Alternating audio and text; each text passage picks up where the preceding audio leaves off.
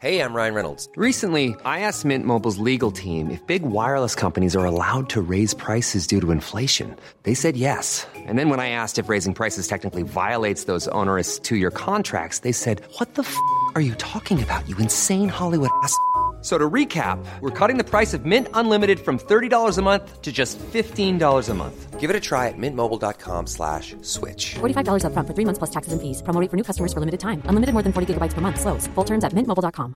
There's never been a faster or easier way to start your weight loss journey than with PlushCare. PlushCare accepts most insurance plans and gives you online access to board-certified physicians who can prescribe FDA-approved weight loss medications like Wegovy and Zepbound for those who qualify. Take charge of your health and speak with a board-certified physician about a weight loss plan that's right for you. Get started today at plushcare.com slash weight loss. That's plushcare.com slash weight loss. plushcare.com slash weight loss.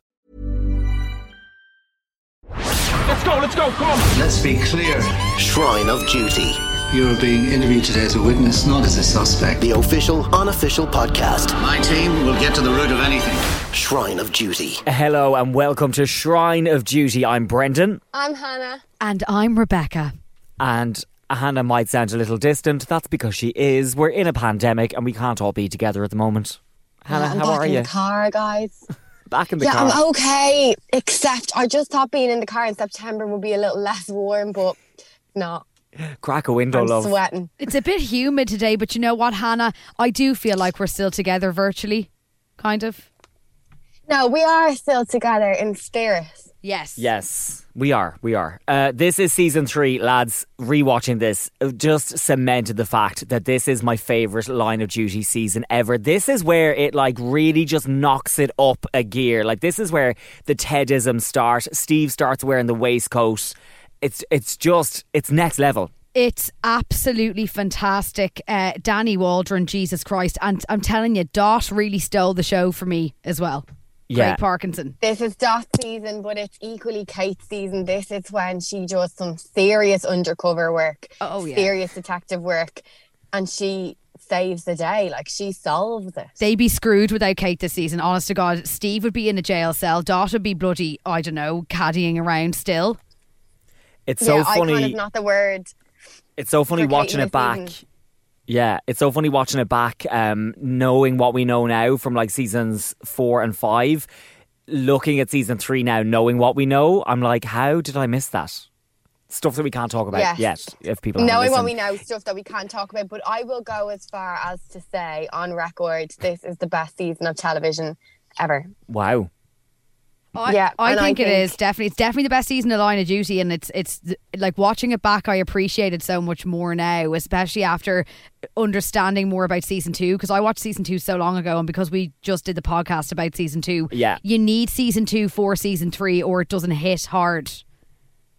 They're completely connected. And season three, episode six, which is the first and only feature length line of duty episode. I'm right. That's the only one. No, isn't there it? was a 90 minute at the end of season five, wasn't there? season five. Okay. So the first um, feature length episode is the best episode of television. And I, Yeah, I, I, I'll argue with anyone about that. it's so I'm good. so excited to talk about it and go through every detail with you. Uh, okay, so we've a, a bit of business now to do before we start. We're going to recap season three. What? I don't know how to pronounce this. You're the posh spice of this trio.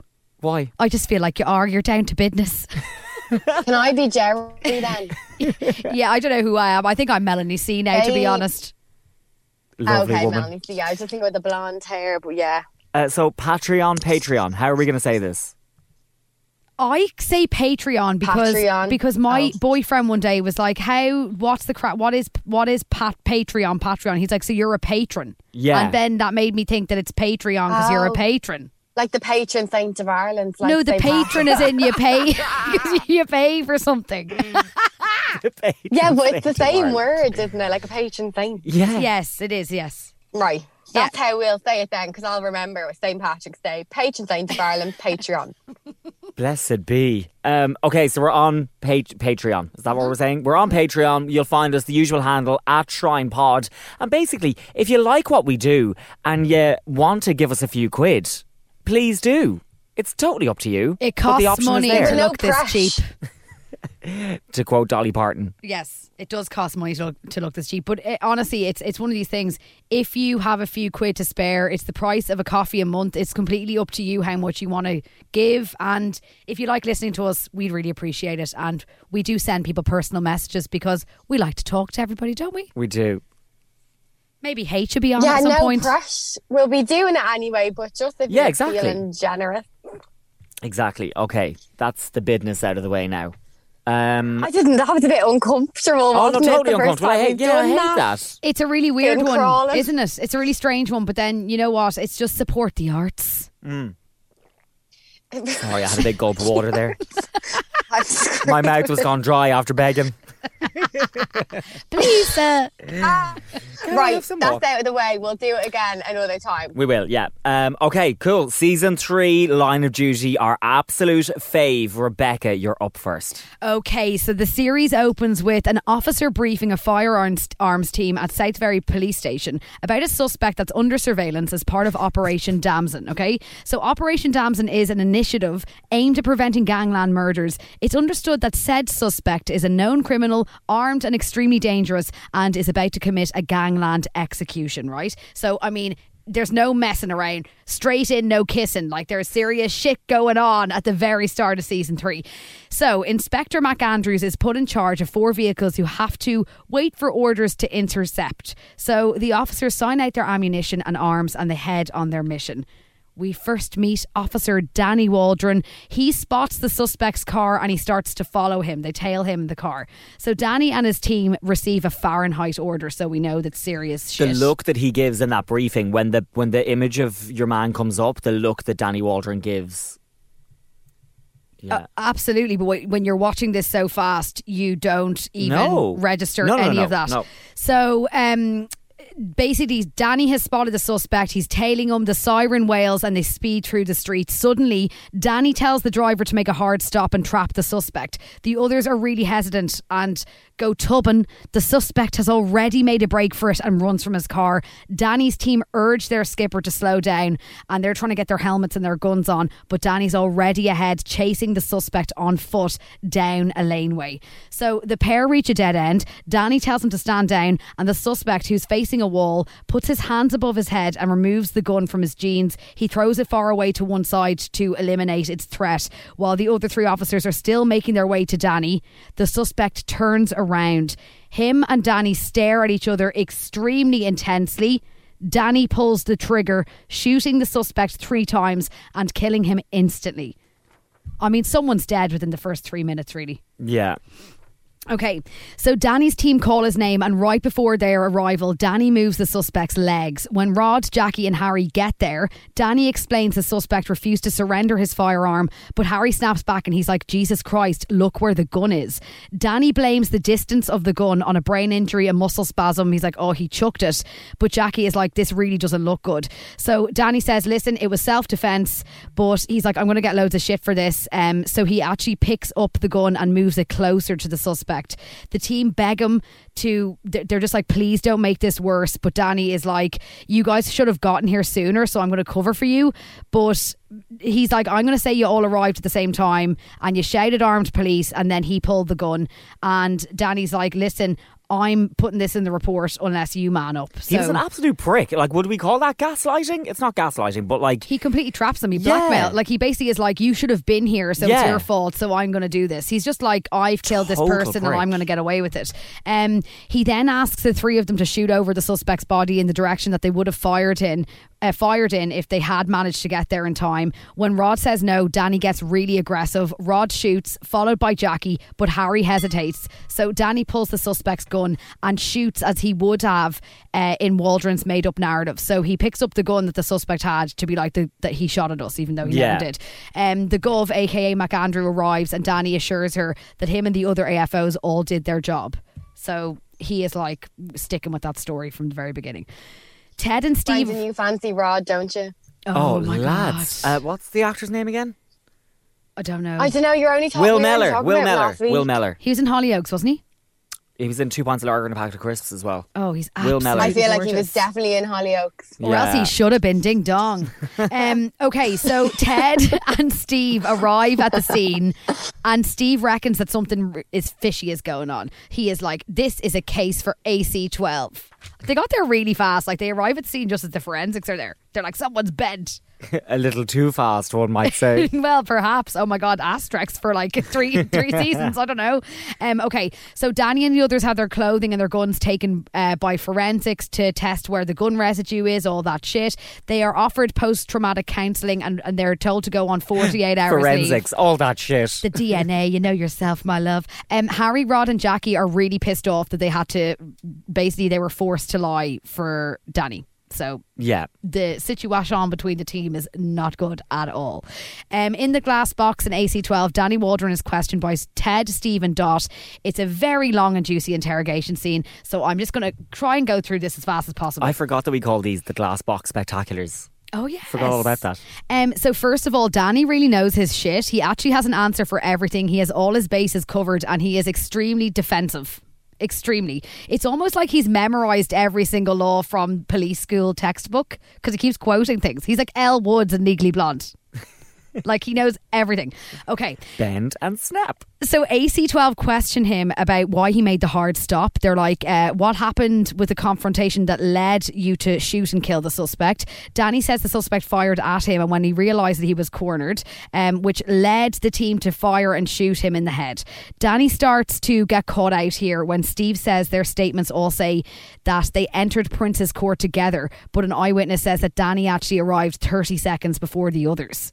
So there are witnesses, and but but Danny's just like, oh, they're mistaken. Yeah. Um. So Ted also points out that it's really dodgy that all the team statements are completely consistent in every single detail. It's also pointed out that over the years, Danny's team have always asked for transfer requests because they didn't want to work with him. And Danny's like, listen, my standards are really high, um. So I tell them to put in transfer requests when it's not working out.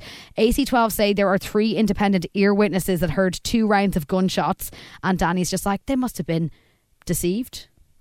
He has an answer for it all. It's I suppose it's just the witness's word against his. Yes. Uh, Steve then asks why there was no gunshot residue on the suspect's hand if he had fired his gun at them. Instead, it was actually found on dun dun dun Danny Waldron. Um, but he says he secured the suspect's firearm, so the residue must have transferred onto him. Steve says that um, residue from the suspect's gun was also found on the ground five meters away. And Danny says that he was in motion when he turned the firearm towards the team. Uh, but Steve is like, listen, was the gun ever lying in that position on the ground? Like, what's going on there? Like his story just isn't believable. No, in term when in terms of like forensics, it, it doesn't check Yeah. out.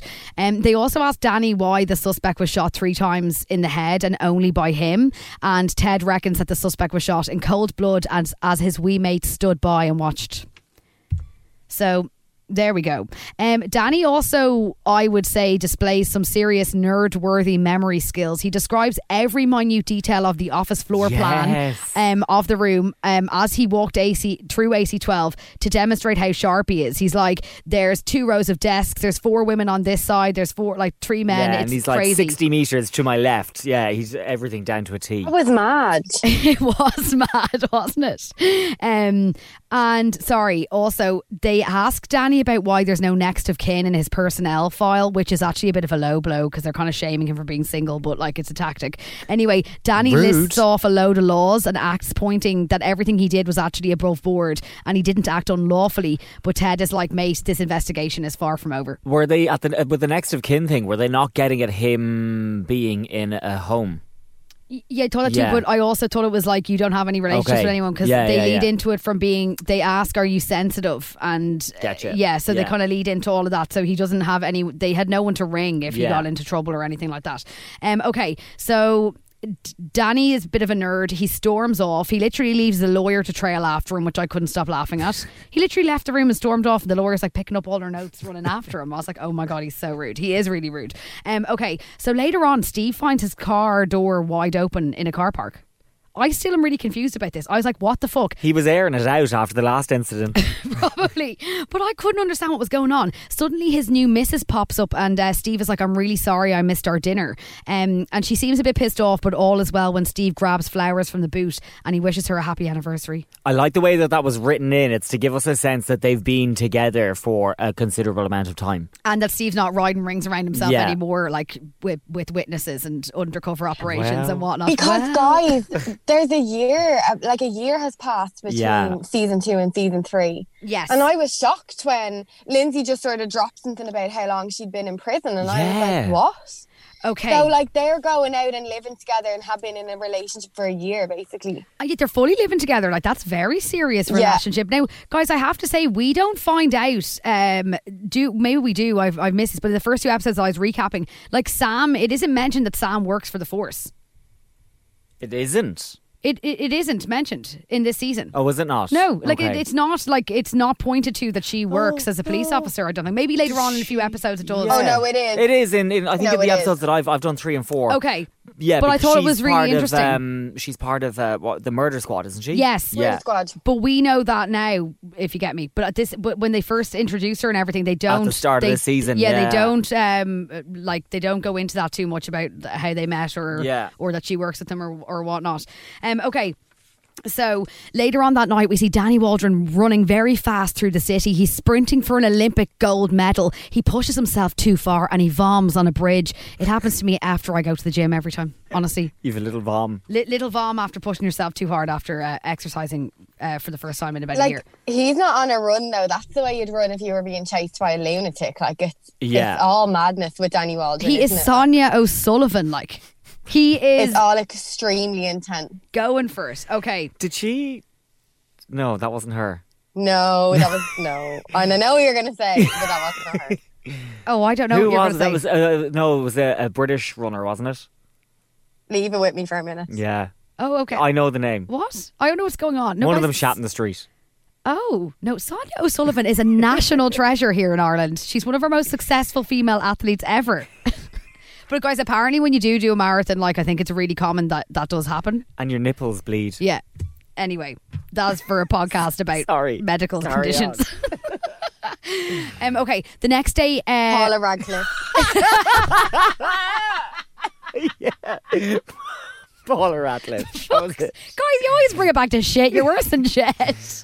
the poor woman, she's an absolute athlete, Olympian, I think, and she's brought down to her bodily movements. I oh, apologise. Oh no, no, but you know what? It, it is a really common thing that my friend did a marathon in Amsterdam, and she told me one day she was like chatting to me about it. And I was like, "How's the training going and everything?" And she just mentioned something about how like you, you can shit yourself when you push yourself too hard because you're running for so long. Anyway, Guys, Paula Radcliffe is an MBE and she's won the London Marathon and the New York Marathon three times each. well done. So she knows what she's doing. well done to Paula Radcliffe. Okay. Oh, Right, so it's the next day after Danny's run. Um, Rod and Jackie follow him into a stairwell and they're fuming. They're like, What happened when your AC12 interview? So, guys, Danny went to AC12, memorised the whole floor plan, came back into work and just said nothing to his colleagues and he's basically blackmailed into lying for him. Isn't that mad? Oh, he's just the worst. Okay, so they're like, we all stuck to the story, but Rod says his problem is what actually happened with Danny and the suspect. Danny tells him, um, t- not to try playing the big man. He goes, Don't try play the big man because we both know you're not up to it. And he goes, She definitely does, and points to Jackie. So we know that there's something going on in that situation. Uh, Ted invites Kate and Steve to his office, and Kate asks about whether there's an undercover assignment. Dot tries to steer away from that idea, but Kate is firearms trained and she says she can handle it. And my God, thank God she's firearms trained because she really is fantastic. Kate loves going undercover. She does. Um, next up, all the AFOs are in the pub having a few drinks, including Kate, who has swapped Fleming for Francis for her secret mission. Rod, Jackie, and Harry are shocked when Danny arrives for the monthly piss up, something that he usually steers clear of. Uh, when Harry tries to skip off early, saying that he wants to go home to his wife and his baby, Danny follows him and asks why he's getting the feeling that Harry isn't 100% on board. Harry says that he is, but Danny says that he had to make, make hard choices because Harry is full of jelly. If they hadn't have stuck to the same story, AC12 would have been arresting all of them. And Danny tells him to bear in mind that when he has his nice family to provide for. Um, so basically, he's threatening Harry and his family. Uh, Danny goes back to the pub and he starts chatting up a brunette called Rachel. After they have a drink, he walks her home and kisses her goodnight and they exchange numbers. I actually thought that that whole scenario was really sad for him. That obviously we learn later that um, he was abused when he was younger, and he obviously finds it really hard to like make relationships, like you were saying. It was, it was really sad to watch. Now, I also think that he did that Really because sad. I no, but guys, I think that he did that after they said the next of kin thing to him. The I think that he was doing it on purpose in a weird way. I could be wrong, but I feel like he was trying to cover his bases of having a girlfriend. Maybe, maybe he was affected by what they said to him.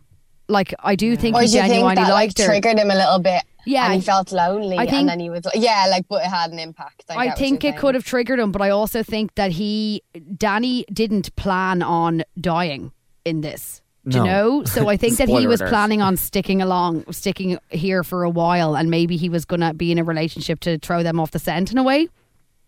Good Yeah. point. Yeah. Um, so then Kate and Harry are practicing shooting targets the next day, and she tries to worm her way in, asking about whether Danny is giving him a hard time. Um, she presses why they all stood by him after he killed a suspect and whether it really happened the way they all say that it did. Harry tells her not to ask because she has no idea what Danny is capable of. Um, Kate then rings Steve and she's like, "Listen, Harry is the weak link, so target him." So Steve and Dot called to Harry's house to question him and try and crack him. They mentioned the patch of gunshot residue was nowhere near where the suspect was found, and they ask what Danny really did. Harry says that he can't do this, and there's no way he's going to testify against Danny Waldron. After, as Steve leaves, Danny watches him getting into his car from afar. I thought that was terrifying. Mm-hmm. Terrifying. Back at base, St- uh, Steve, Ted, and Dot are speaking about the case when suddenly, bam, chicka wow wow. yes. We meet a very busy and important Gill Biggeloe, um, which is sporting. She's sporting what I would describe as a WBD, which is a wavy blow dry. It's not the full curly yeah, creation. n- yes, it's, Yes. It, it gets bigger in later series. and a flushed Ted stands up as she enters the room. Um, Gill says that the Police Federation aren't happy with Danny's treatment and they want his firearms permit reinstated unless there's more proof of uh, crime or misconduct. Biggeloe says she's listened to the tape and Danny's story deals plausibly with their inquiry and the team has backed him up. So she's basically like, listen, I'm trying to protect you guys because I'm brought in to make sure that anti corruption inquiries don't get pulled apart in court. So that's her job. She's in legal. Yeah. We thought she was a bloody press officer in the last series. um, so yeah, she's legal. She's legal counsel. And she's a PR maven, I have Oh to say. Oh, my god, yeah. Um, so Ted is like, listen, we have to protect to protect the public, um, and sometimes that means protecting them from their own officers. But Gill says legally this case is weak, and uh, Danny and his team should be back working normally. And then she struts out of the room. I love the way that it's Polly Walker, that actress, isn't Yes. it? I love uh, the way she delivers every line is just amazing. She's so sultry, like Yeah. oh, she is, and I just look. She really does use the sexuality to try and Yeah. uh, pin men into different uh, situations, doesn't she? Yeah, Oh, she knows exactly what she's doing, my love. she's brilliant. Um, okay, so Danny's back as an AFO, and he and Kate and the rest are sent out to search the premises for Class A drugs. This is a new mission they're sent out on. They dramatically enter uh, a house. Kate checks the landing as Danny enters a bedroom to find a box of drugs and a gun. Uh, Danny says it's clear, but he actually grabs the gun and he puts it in his vest. And just when they think that the place is secure, there's movement. In the blink of an eye, Kate is about to open fire when Danny blocks it because a young child has appeared. So Danny literally saves that kid because he actually Danny Waldron is a complicated character. He is very good at his job as Yeah. an AFO.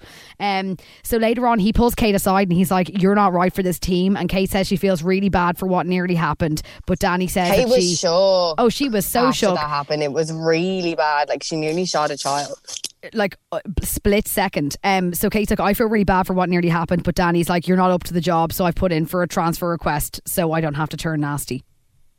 Lit.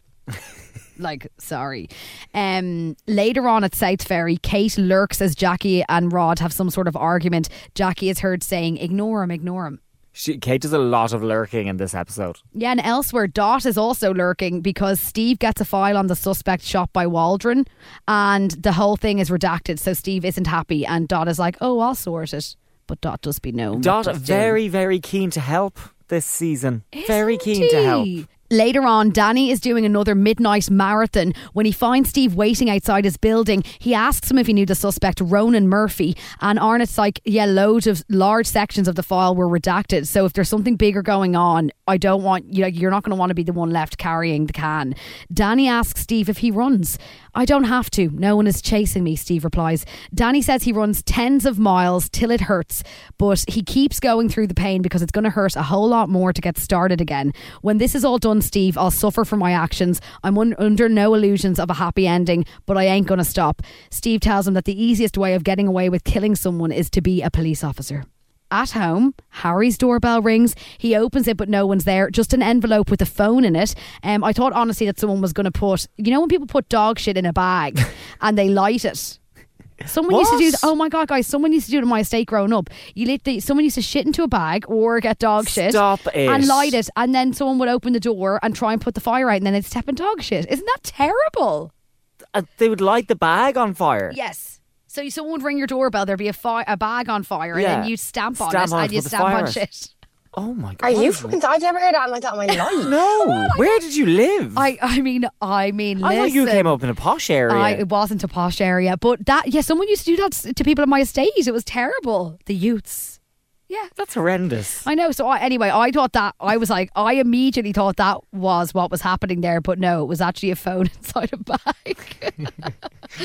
um. Okay. So he opens it. No one's there. It's an envelope with a phone in it, and he gets a message that says it's time. The next day, Danny's waiting outside his house with a gun, and then he sees him and his wife and the and their kid. So he he holds off. Yeah. Um. Harry sees him before he runs away. Which is weird and terrifying. I don't really understand that bit of this. No. Danny's outside his Harry's house constantly. Was he going to kill Harry? Probably or- because he wasn't going to comply with with his but like lie. that looks even more suspicious. It weakens his case. it, it does.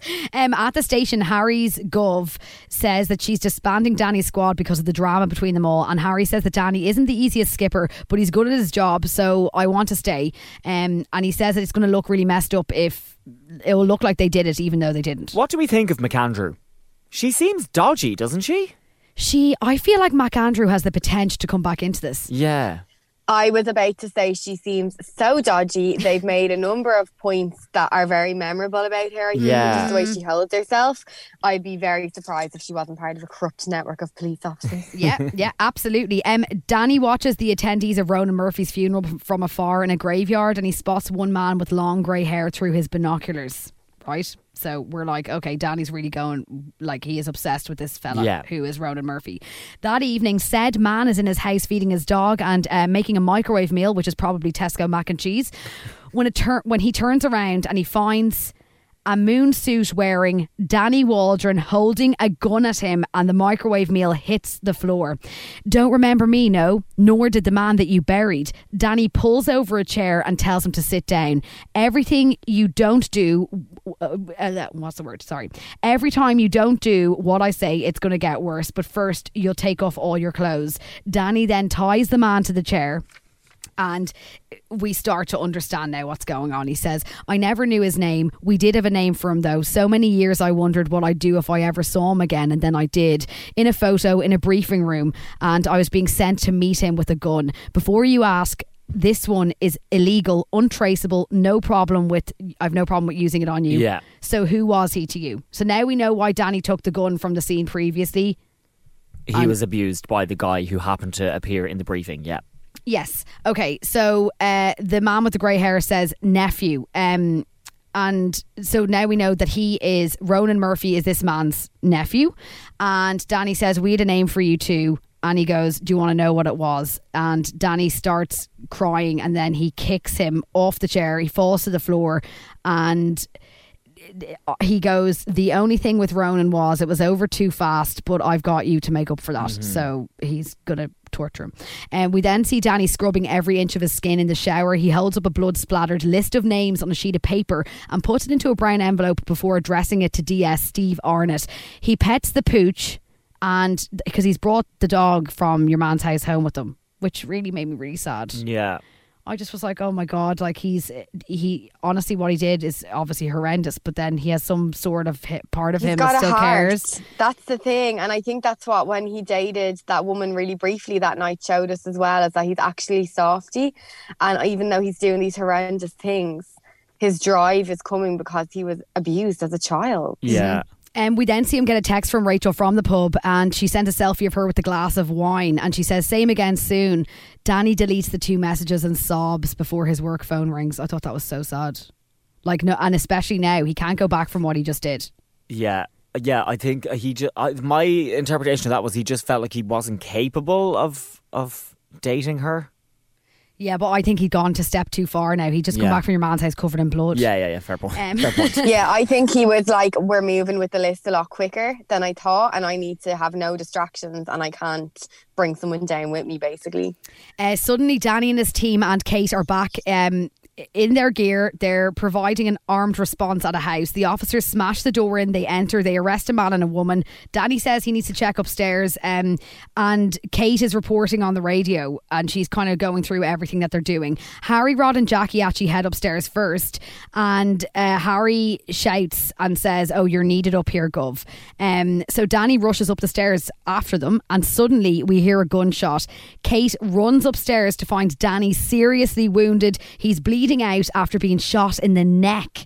Um, Kate is like, What happened here? Because the other officers are just standing there staring at Danny and they don't respond. She desperately tries to save him and she says, Stay with me, stay with me. And the credits roll. Amazing. Guys, Danny Waldron was in one episode of Line of Duty. Oh my god, yeah, I didn't even think that. That's insane. That was an amazing recap. Episode one. Mom deserves the best, and there's no better place to shop for Mother's Day than Whole Foods Market. They're your destination for unbeatable savings, from premium gifts to show-stopping flowers and irresistible desserts. Start by saving 33% with Prime on all body care and candles. Then get a 15-stem bunch of tulips for just $9.99 each with Prime. Round out Mom's menu with festive rosé, irresistible berry chantilly cake, and more special treats. Come celebrate Mother's Day at Whole Foods Market. Hiring for your small business? If you're not looking for professionals on LinkedIn, you're looking in the wrong place. That's like looking for your car keys in a fish tank. LinkedIn helps you hire professionals you can't find anywhere else, even those who aren't actively searching for a new job but might be open to the perfect role. In a given month, over 70% of LinkedIn users don't even visit other leading job sites. So start looking in the right place. With LinkedIn, you can hire professionals like a professional. Post your free job on linkedin.com/people slash people today. There's never been a faster or easier way to start your weight loss journey than with PlushCare. PlushCare accepts most insurance plans and gives you online access to board-certified physicians who can prescribe FDA-approved weight loss medications like Wegovy and Zepbound for those who qualify. Take charge of your health and speak with a board-certified physician about a weight loss plan that's right for you. Get started today at plushcare.com slash weight loss. That's plushcare.com slash weight loss. plushcare.com slash weight loss.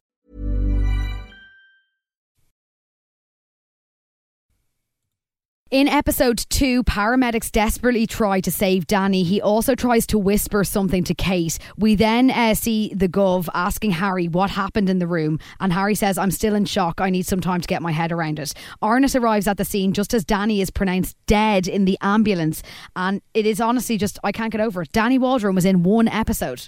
Uh, yeah, but it's uh, only now the even after rewatching it, like only the other day, I feel like he was in Line of Duty for seasons. What a performance I from couldn't Daniel agree Mays. more. He has had such an impact as a character, hasn't he? Yeah. So much. Okay, so at the station, Kate asks Harry, Rod, and Jackie what happened, and they say that there was a struggle that they were all involved in. Kate says that she heard absolutely no struggle and asks why, when she went upstairs, none of them were giving Danny first aid or helping him. They said they were in shock, okay? Rod asks Kate what Danny whispered to her, and she says she doesn't really say. She just kind of points out that Harry radioed for Danny to come upstairs. Um, and Harry's like, Oh, did I radio? I'll have to listen back. But Kate explains that they were back to back on two. So so there's no recording. It's like what happened with Denton. Yeah. Um, so Kate says she needs to know what she's covering for because she's just like, I've, uh, you know, I'm in this now. What am I covering Kate for? doing the best. She's like, you can confide in me. I love that. Yeah, she's like, here's a cup of tea, confide in me. Um, Dot, Ted, and Steve interview Harry, Rod, and Jackie separately about Danny's death. The three of them say that Danny actually shot himself, putting the gun uh, to his own head, and when they tried to help him, and take the gun off him, the firearm discharged. Dot asks Harry about the firearms residue detected on his hands and the others, and Ted asks whether they weren't actually trying to get the gun off Danny, but instead they were actually trying to force the gun to go underneath his chin. Jackie reveals that Harry grabbed the gun first and shouted, Danny, no, asking for Rod and Jackie to help. Um, Harry's asked if Danny had coerced all of them into making a false statement when he shot dead the suspect in Operation Damson, and Steve asks why. In a previous interview, Harry said, I can't do this. No way am I testifying against Danny Waldron. Dot reckons that Danny scared the three of them into covering for him and that they all decided to club in together and Harry put an end to it. They all deny that and they say that he killed himself and that they tried to save him. Kate's also questioned and she says Danny tried to say something to her but she couldn't make it out. At the end of the interview, Harry, Rod, and Jackie are all arrested on suspicion of Danny's murder. Afterwards, bam, chicka wow wow. Gill slips into Ted's office and says, Of course she does. She's like, why didn't you run this by, by me? She's basically fuming that they've arrested the three coppers. Um, she says their legal reps are now questioning why they, like, if they were sent back to work too early after Operation Damson. Um, and Ted says that they were only back to work because Gill was pushing for the whole thing. She vetoed the whole thing for them to be back in the office. Yeah. Um, Gill reckons that Danny's mental state was a major risk factor, and she says it will be hugely embarrassing if they aren't charged within 36 hours. She asks Ted to rescind the, the arrests and put them on desk duty. So she's basically trying to, um, you know, she's trying to just get this all moving and she doesn't want any issues with their legal Yeah. reps and whatnot. Um, so after Ted tells Steve and Dot that he doesn't care what the lawyers say, that they are going to investigate this mob, and Steve says that he's going to look into more uh, into Danny's background because he had his demons. So armed police enter Danny's home and they find a dog. Steve gets Maneet to track the owner um, from the number on the collar, I love Maneet. and that's the first time we this meet is, Maneet. Yeah, she just didn't she say she got like transferred or something? Yeah, she kind of just yeah, she's like, oh, I'm looking into stuff, but like Maneet really does help out a lot of things in Yes, this. Um, big time.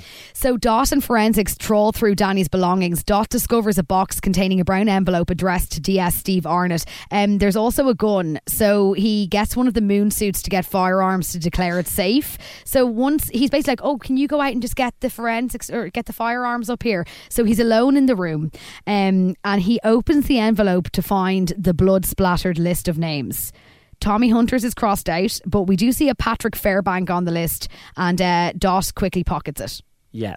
So he Takes takes the list out of the envelope and then leaves the empty envelope back leaves in the, envelope drawer. back, takes the list, puts it into his little. I would call it a shirt pocket, Top maybe pocket. top pocket. Um, in the office, Dot shows Steve a picture of the envelope, and he's like, "There was nothing inside it." Dot also says that he'll work on the Harry, Rod, and Jackie situation if Steve looks into Danny. And Dot's like, "Listen, I'll liaise with Kate because she's undercover." Steve isn't really pleased about all that because he's like, "Me and Kate have a partnership," but Dot says that it's on his side of the investigation, so he doesn't really give Steve a choice in it. I feel sorry for Steve. Oh, yeah. these episodes. Dot's really pushy as well. Yeah. You know? Um, that night, Dot meets Kate in a graffitied laneway slash tunnel. He hands her a lovely coffee to warm her cockles. And uh, Kate says it's early days, but she doesn't have um, much to report on, really. He presses her again about Waldron's, uh, what Waldron said to her before he died. And she says that he started to say listen, but that he couldn't get anything else out. So we finally find out that that is what he said listen. This is what they think at the moment. Yeah. Uh, she asks why Dot doesn't just. She's basically just like, oh, why? Like, why are you wondering what he said? And Dot's like, oh, I'm just curious. Um, anyway, they end their meetup, and Dot is just trying to be overly nice about everything. Um, he starts to walk away once she's gone, and he just fucks the coffee on the ground. He literally gets the coffee that he had bought for him and Kate and fucks it on the ground. I'm absolutely, I was screaming. It's one of my Does favorite that happen scenes. again later in another series? No, we just cry laughing about it Do- because yeah, something okay. reminded Yeah. us of it. Um, it honestly is my favourite dot moment ever. He's so bent he can't enjoy hot chocolate. like it's just like what? He just is so bitter. He's like, oh fuck afterwards. Uh, but he's trying to be way too overly nice to Yeah, Kate. Yeah, he's very keen. Very keen. Um, at home, Steve is snuggled up with Sam on the couch when he gets a call from from Aneet, who says a fella called Linus Murphy owned the dog in Danny Waldron's flat. Uh, Steve heads to the address with backup and discovers the naked and tortured body of Linus Murphy, and also he's missing his head. Yes. Back at base, Maneet says a receipt for a storage facility was found in Danny's flat, which could be a lead. She also says she's been through his phone records in the lead up to his death, and there was only one text message, one from uh, a woman called Rachel who sent a selfie of her drinking wine. She also says she's trying to trace a photo of Danny at school that was in that box with the gun and Yeah. the brown envelope. Kate meets meets Jackie uh, when she's out for a run and tells her that AC12 won't back off. Um, she's like, once they find out about Harry's radio call for Danny to come upstairs, you're going to be screwed. Kate says that someone was entrapping Danny, but Jackie is really angry about it, and she tells Kate that she doesn't know anything. Steve later finds out that Linus Murphy's head is in a unit in the storage facility. That was dreadful. Like the poor people who work in that place. you just don't know Absolutely what you're storing away. So he later goes through the po- post-mortem results with Why Dot. was the head there, guys? What was the point of that? Oh, Well, I'll tell you now in a second because I was Okay, so thanks. confused. I was like, why was he decapitated post mortem? And Danny literally put his head into a bag, a plastic Yeah. bag, and put it in his rucksack, like, and brought it to Yeah, a storage I just facility. Can't remember why. It was so strange. Um, so it's like the Scissor Sisters It actually in is. Dublin. Yeah. They walked his Fully. head. They carried his head in a carrier bag on a bus through the Square Shopping Centre in Tallaght. Oh Jesus Christ! shocking. It is shocking. Um, okay, so Steve later goes through the post mortem results with Dot and Ted, and they revealed that Linus Murphy suffered wounds to the chest, abdomen, genitals, and anus, and he died of hemorrhaging due to a pelvic fe- pelvic fracture. But no prints or fibres were found on implements or the body at the premises, so they can't pin the murder on Danny Waldron. Like that is a gruesome death. Uh, gruesome. Like torturous. Steve also says that they have found out that Ronan Murphy, who was the suspect that Danny shot in Operation Damson, is Danny is in Danny's school photo, so they knew each other. There's also a man in the picture that does resemble Linus Murphy. Um, well, his severed head. So Danny knew him too. So we. Can I just stop on the school photo for one second? Yeah. I will be damned if the tall blonde child at the front is not Dot. Oh yes. Yeah, yeah, yeah. But Hannah, I Okay. I think there's something in that, but we just they never it never went into it. I think it's there as like a possibility of something to come back to, maybe. Yeah. I think this season is the most important season of the first five, to Yeah. be honest Yeah. with you, in terms of recall, characters that are coming back. I think the list is still relevant. I think the photograph is still relevant. I thought no, I maybe I read into it too much. I thought it was pretty much confirmed in this season that the dot was there because he talks about them putting him into the t- the police force. I don't. I don't. inside. I don't know. I don't think they ever confirm it, but I think that they, we, we never find out how around. Dot got in. I always assumed Dot got in the way Ryan did. Yeah.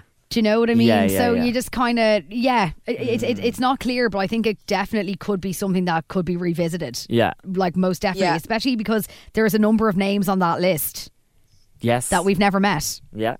So Yes, and I have a new theory about who might be in that photograph that Jed posted from the set of season six. that I'll Okay. tell you about in a little while. Oh, okay, excellent. Okay, so um, yeah, so now the AC12 know that uh, Ronan, Linus, and Danny were all in that photo together. They all knew each other. Steve also says he thinks Danny left the brown envelope blank because he met his death early and he intended to put something in there. Steve goes to chat to the girl from the pub, Rachel, um, and asks her a couple of questions about how they knew each other. And she's like, I never heard back from him after meeting him. I was really disappointed uh, because he seemed lonely and I thought that he wanted to make a connection. Afterwards, Steve leaves Sam a voicemail saying he's lucky to have her. Okay.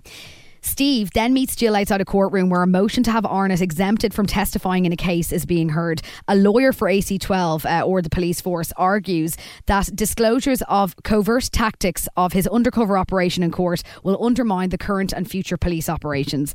But the judge says that some of Steve's evidence was the subject of the defendant's successful appeal to be retried for her original convictions and refuses to grant the application. In the next scene, the door of a prison cell is opened and we see the return of Lindsay Denton. Steve is going to have to face her in court during her retrial. So we realise now that Steve's in a bit of a pickle when it comes to Lindsay's case because she's gotten a retrial Yeah. because of his evidence. 585 days she's in prison. Mother of God. Okay. The Gov at Waldron Station walks up to Jackie, who's making a cup of tea, and asks her how she is. Jackie says it's been a rough couple of weeks, and the Gov gets her mug and spits into it. Rotten. But Hannah, I think that's there though, in terms of like, I actually think McAndrew could come back into it. Yeah. There's just quite a lot of scenes Yeah. with her. Okay, back in the court, Steve is on stage being asked about his investigation into the defendant, former Detective Inspector Lindsay Denton. Steve reveals he met her when he was investigating an attempt on the life of a protective witness, John Thomas Hunter. A police convoy was ambushed, causing the death of three police officers, and AC12 were assigned to investigate the possibility of police complicity in the conspiracy to insa- assassinate Hunter. Um, and Steve is basically like our inquiries focused on the officer that led the convoy as she was the sole survivor. Uh, Steve is asked if there was any ever like if there was ever significant evidence discovered in Lindsay's home and he replies that a hidden sum of cash was found in items belonging to Denton's late mother including a night case. Steve is then pushed to reveal that it was him who carried the night case upstairs into Lin- Lindsay's home during his undercover operation which was authorized by his commanding officer Hastings. Um, but Steve does reveal that that undercover operation was actually authorized retro Retrospectively. that's it. Yes. Um. So Steve, sorry, Ted didn't know Steve was undercover. Obviously, when he was doing all that, yeah. he found out afterwards. Okay, So I that's why have the whole thing's a bit problematic about the evidence because they're like, well, you spent loads of time with Lindsay. You could have carried, like, you brought it into Yeah. the house. Um, okay, Steve then quizzed about whether he spent a night in Lindsay Denton's house. He reveals that he was there until two till three a.m. or four a.m. one night. Um, and they're like, "Oh well, you must have recorded that in your pocketbook." And he's like, "No, no, I never did because I was worried that she'd look at it." Steve then must answer exactly what he was doing with the defendant until three or four a.m. And he says they were talking um, because he was trying to win her trust. He's also asked if they ever had a sexual relationship, um, which wouldn't be acceptable during an undercover operation. And Steve says, under current guidelines, no. He's also pressed about whether uh, that was why he didn't seek authorization for the undercover operation. Steve then has to reveal that he was alone with Denton in her home about a dozen times. Steve's then asked about who found the cash in Denton's house, and he says it was a forensic search team led by him. Ted and Gill look really worried, and Sam looks horrified, while Denton is literally like shouting "Yes" in her head. But like this as well, this uh, this would have happened during season two when Steve couldn't keep it in his trousers. Yep. Yeah. Yeah, so it's really like the, all of this. The reason why Lindsay gets out is because of like Steve fucking up this Yeah. undercover operation. Okay, so afterwards, Steve and Sam share a very awkward car journey home, and she's like, "Is it true? Were you with her?" And Steve says he didn't have sex with her, but Sam does not seem convinced. Meanwhile, Ted tells Gill that he can guarantee her 110% that none of his people would plant evidence. They know I would throw the book at them, followed by the bookshelf. He says. Uh, Gill tries to cheer him up by handing him the unredacted file on Ronan Murphy. Um, so Gill hands Ted the file the unredacted Yeah. file. Very important. Very important. Very important. Um, Gill then asks Ted out to dinner and he hesitates. Now, he was thinking about it for a second, I Yeah, he have to say. yeah. Um, but he's like, no, I better go home to the wife. Um, and then we see Ted home alone in the Poor apartment. Roisin. I know. He's alone in his apartment making himself a cup of tea. I thought that was really sad. Yeah. Yeah. Next, an undercover Kate tries to chat to Rod, telling him that Harry and Jackie are leading him up the garden path. She says she can see that there's something going on between him and Jackie, and she says the first person to come clean to AC12 will always get off the lightest. Kate says if it isn't going to be him, why not her? So Rod asks Kate again what Danny said before he died. She says she couldn't make it out, but she knows what's going on, and he's going to get a long stint inside for covering for Harry and Jackie, and that prison is such a lovely place for a copper. What? I'm just laughing at the prison is a lovely place for a copper. but he did that's that line is is very important in Yeah. a way. This leads Rod to really unravel. He tells Harry it's getting out of hand and that they need to talk. Steve brings the forensics on Linus Murphy's head to Ted. So this is why we find out that the head was severed.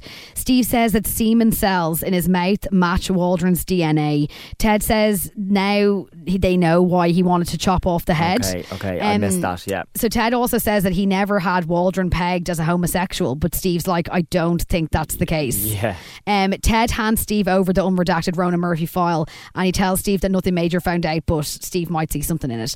At his desk, Steve is absolutely fuming. He's so stressed and he tells Dot that the file on Ronan Fiona Murphy is a dead end. And Dot literally turns around and smiles as he sips his coffee. He's absolutely thrilled. Um, that night, Harry pulls up to an abandoned warehouse to meet Rod. Rod says that he hasn't been sleeping. Harry says he feels the same, but he's trying to hide it from his wife. Um, he's like, listen, I'm just trying to play a cool. AC12 We'll drop the investigation and we'll go back to work. Rod says that he's been talking to a legal advisor and he really needs his job and his pension. He says Kate knows what happened because Danny said something to her. Rod says he's in the frame because if Kate knows about him and Jackie and Danny, he's got to come clean because the longer he leaves it, the worse it looks. Harry says, mate, I've another kid on the way, but Rod shouts that it wasn't his idea to lie through their teeth. Harry says that they had to lie because the truth makes them look guilty when they aren't. It was us or him, Harry says. But Rod replies, if it, wa- it wasn't us, it was you. And he pushes Harry to the floor. He tears up and he repeats what Kate said in a few scenes earlier a stint inside is a great place for a copper. Mm-hmm. So that is Kate's words do push him to confront Harry here Okay, and, yeah. and do all that. Yeah. Denton, meanwhile, is in her cell, and all the four walls are covered in files, maps, notes, everything. She has been spending her 580 how many days in jail trying to crack all these cases and manipulate everything. She is honestly worthy of an Oscar for her performance. She's missing the cork board. Yeah, she actually is. Um, in the course, the defence calls Denton. She takes the stand and she puts on the performance of a lifetime. She tells the jury that she'd nothing to do with Tommy Hunton's, Hunter's murder. Um, she's asked about the fifty thousand pounds found at her house. Denton says that um, she was there when it was found and that Steve had he had basically remarked about how much she had shown a peculiar interest in her mum's belongings being returned to her. Denton says that she was devastated by her mum's death and she really does put on a sob show. Yeah, she. I love when she's in her sound. She's like, I had no prior knowledge. I had no. Pri- I had no. I had no prior knowledge. Like just rehearsing it all out. iconic. Uh, she gets really emotional. She says that she kept her mum's stuff in the room and didn't ever touch it because she just wanted to leave it there and feel like her mum was still there. She goes on to say that she had never seen the banknotes before and she was devastated and confused. But Arnott didn't bat an eyelid when he showed her the banknotes. Denton's asked about the relationship with Arnott and she reveals that they were really close. She's questioned whether while undercover and investigating her if Steve engaged in sexual relations with her. Denton says yes. And she says she was very vulnerable after her mum's death and it happened once. She thought that because he's a police officer and sexual relations are forbidden, that he couldn't have been undercover. Or investigating her. Yeah.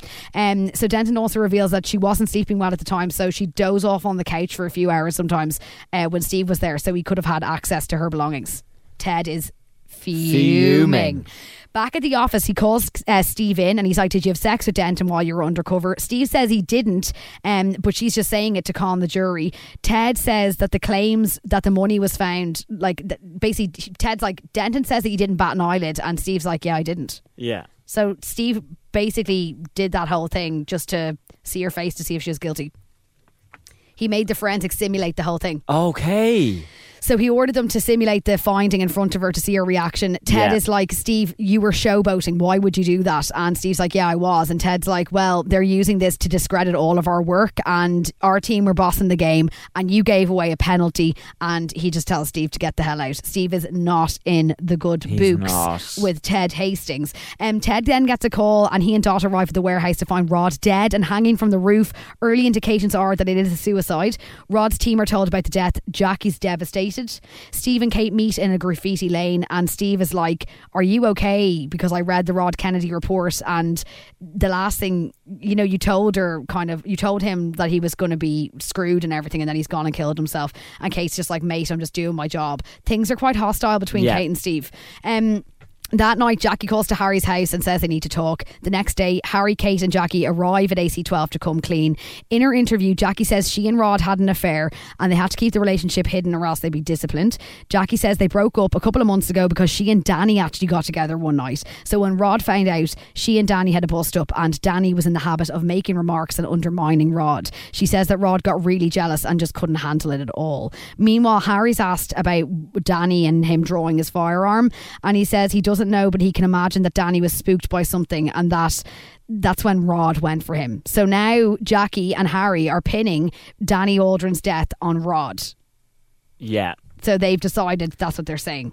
Blame the dead guy. Exactly. Um, they say that Rod grabbed his gun and they all wrestled, and then Danny tried to get it off both of them, and then the gun went off. So they're blaming Rod for killing Danny. After Ted, Steve, and Dot chat um, about it, and they're like, it's the oldest trick in the book to blame a dead bloke. But Dot says that Rod killed himself, so it doesn't fit with him. It, so it does fit with him being the guilty party. So Dot's like, Rod, Pushing- suicide, pushing that narrative. Yes. Um, Ted says he'll say it before and he'll say it again. Catching criminals is hard enough, but catching coppers, God give me strength. So we I have just, I do, one of I love this season. It's when the Tedisms So start. good. So towards the end of the episode, a baby bent bastard on a bike leaves another phone outside Harry's gaff. Uh, he rings the doorbell and he runs off. The phone rings and he is told to bin the previous phone. Harry says, "I made one mistake, man. One mistake, and you keep making me pay." The voice asks if AC12 went for it, and Harry says yes. Is that Ryan that left the phone, or just another Don't know. hoodlum? They never told us. It's just another bent. I say there's a few bent bastards. Yeah. Um, so the man in the phone box then says, "Oh, don't be modest. I heard you played them like violins." Meanwhile, Denton's in her cell practicing her performance for another day in court. She does a few renditions of uh, the sentences. I had no prior Oh, knowledge. yes. Um, every day I wish it had been someone else who'd taken that call. She tears up, then hears a noise and just completely breaks character and starts again. it's honestly iconic. I was like, "It is." She is a mad bitch, isn't she? Yeah, I love her. um, And then the episode closes with the very emotional Dot setting fire to Danny Waldron's list. Guys, sorry, that was a lot to get through. So much in it, isn't there? So much. So, like, guys, it's so much in it. But that the first two episodes, there's about there's three deaths, guys, in the first yeah. two episodes. I, I didn't realize until you said it there that Danny Waldron dies in the first yeah, episode. crazy. Yeah. Amazing. Okay, episode three of season three. It opens with Jackie and Harry discussing the deaths of Rob and Danny. Uh, Kate is watching on with the, the binoculars are out in the car. Um, Harry says that Rob killed Danny. Jackie says that she can't cope with everyone in work talking about them. Uh, back at the station, Harry gets a text to say sit tight and act normal as Steve walks into the office to speak with McAndrew. Um, Having learned nothing from Lindsay Denton's mistakes, uh, Harry drives to a phone box to try and make a call to an unregistered mobile uh, that happens to be out of order. Uh, Kate is there watching with the binoculars again. Um, at home in his garage, looking pretty shifty, Harry gets a call uh, from whoever it is that has been texting him orders on the burner phone. Uh, they call him a dickhead uh, for going to use the payphone and remind him to sit tight and act normal. Uh, Kate and Dot meet in that underpass with the graffiti. when Kate asks for a second, look, why do they meet in the underpass? It just looks so dodgy. Isn't it? And like, there's Like- coffee all over the floor. Go and meet in a Caffè Nero. Do you know what I mean? It would look less suspicious. Um, Kate asks for a second post mortem to be carried out on Rob Kennedy's body. Dot says it's clear to him that Rob killed Danny and then um, hanged himself because he couldn't handle the guilt. And he goes, uh, "Leave that second post mortem uh, request with me. Like I'll, I'll look after that. I'll sort it out." Again, ever so helpful. Dot. Always. Uh, Dot then brings Kate back to his for a chili. He says he always makes a pot. One night you can have it with rice, one night you can have it with nachos And a baked potato sometimes. and a baked potato. Very good, Dot. Yeah, just make a, a, a one pot wonder. Uh, Dot says he and his missus never uh, got on. Um, and when, so they're like just sitting on the sofa, like having a chat. And when he asked Kate, uh, when Kate, sorry, when Kate asks him if his missus was a cop as well, he just goes, no, forensics, like real throwaway. Um, and There's says, something with that, is there? Yeah, and says that he's like, I don't see that much of her now. So there is some sort of contact there. Interessant. I don't know if they're together and they don't get on or they're split up. Oh I'm not no, sure. they're completely split up because in season Guys. one, Dot lo- Dot broke up with the wife because he got into loads of gambling problems, and that's how he kind of got brought in with well, the Ventness that's, as well. Yeah, go, yeah, They're divorced, but Dot has got a like an ex-wife that's a forensic copper. that is Yeah. very Yeah, interesting. very juicy, and again, I'll be damned if that doesn't come back into Yeah. it somehow. Uh, so Dot also tells Kate here that he blew most of his mortgage on the races, um, took out a loan then to try and win it all back, but that went tits up as well. So Dot is in debt. Uh, back at AC12, Maneet uh, tells uh, Steve that Danny Waldron stayed at a boys' home as a kid. Um, files from the day were either destroyed in a fire or lost in an office move. Maneet has managed to track down a guy though who was at the home at the same time as Danny was. So Steve goes to visit this guy. His name is Joe. He goes to visit him in work. Um, Steve shows Joe that photograph from uh, with, with um, the boys and with Linus Murphy and Ronan Murphy in it. Uh, Joe uh, tells Steve that Linus and Rona Murphy used to bring visitors into the home who would abuse the boys. Uh, sometimes the boys were taken off site where abuse would also happen. And he spoke about these VIP parties that he said were the worst. Horrific. Um, Joe tells Steve about this big fat whale of a fella who used to ask for him. Uh, always wore a suit, sweat patches, stank, made him vomit when um, he asked to see him. So Um, gross. Oh, just awful. Joe asks Steve uh, if Danny is the one who's got people listening to them at last. Steve lies here and he says yes. Um, Kate is back out with the binoculars watching Harry's home, and Dot sits nervously outside of bookies. That gambling hasn't gone away. Um, Kate's uh, fake boss, McAndrew, calls her across the floor uh, and says AT- A- AC12 want to interview you straight away. Um, this puts the absolute shits up Jackie and Harry, who have a chat about what Danny whispered to Kate when he was dying. They try to reassure themselves that Kate can't possibly know how Danny died. Uh, Maneet tracks down that fat whale of a fella. Dale Roach is his name. Uh, he was uh, the leader of the city council when Danny and Joe were at Sandsview. Joe confirms the main, uh, the man in the picture um, is Dale Roach.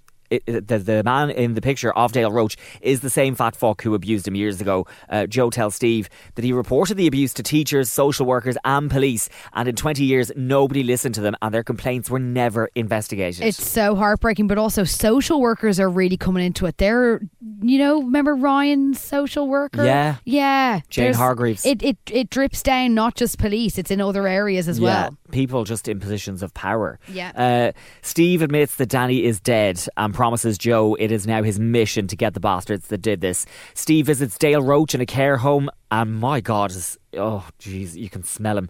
Uh, no family, no visitors is what the staff member says on the way in. She's just like nobody comes to to see him, which I think is really telling of how you know what a nice person he was. Um, he can't talk. He's had a massive stroke. Steve is visibly fu- like I- don't think I've seen him angrier. He is so angry at what Yeah. this man did. Yeah. Like he is shaking with the rage and I think probably just feels kind of defeated because he's like, well, fuck him anyway. Like he's like basically Yeah. a vegetable. And he can't. He, He can't, can't get. defend yeah, he can't himself, defend himself. can't- anything, yeah. no. he can't. They can't arrest him. No. So like Steve is like shouting questions at him and your man does nothing except like the heavy breathing and wheezing.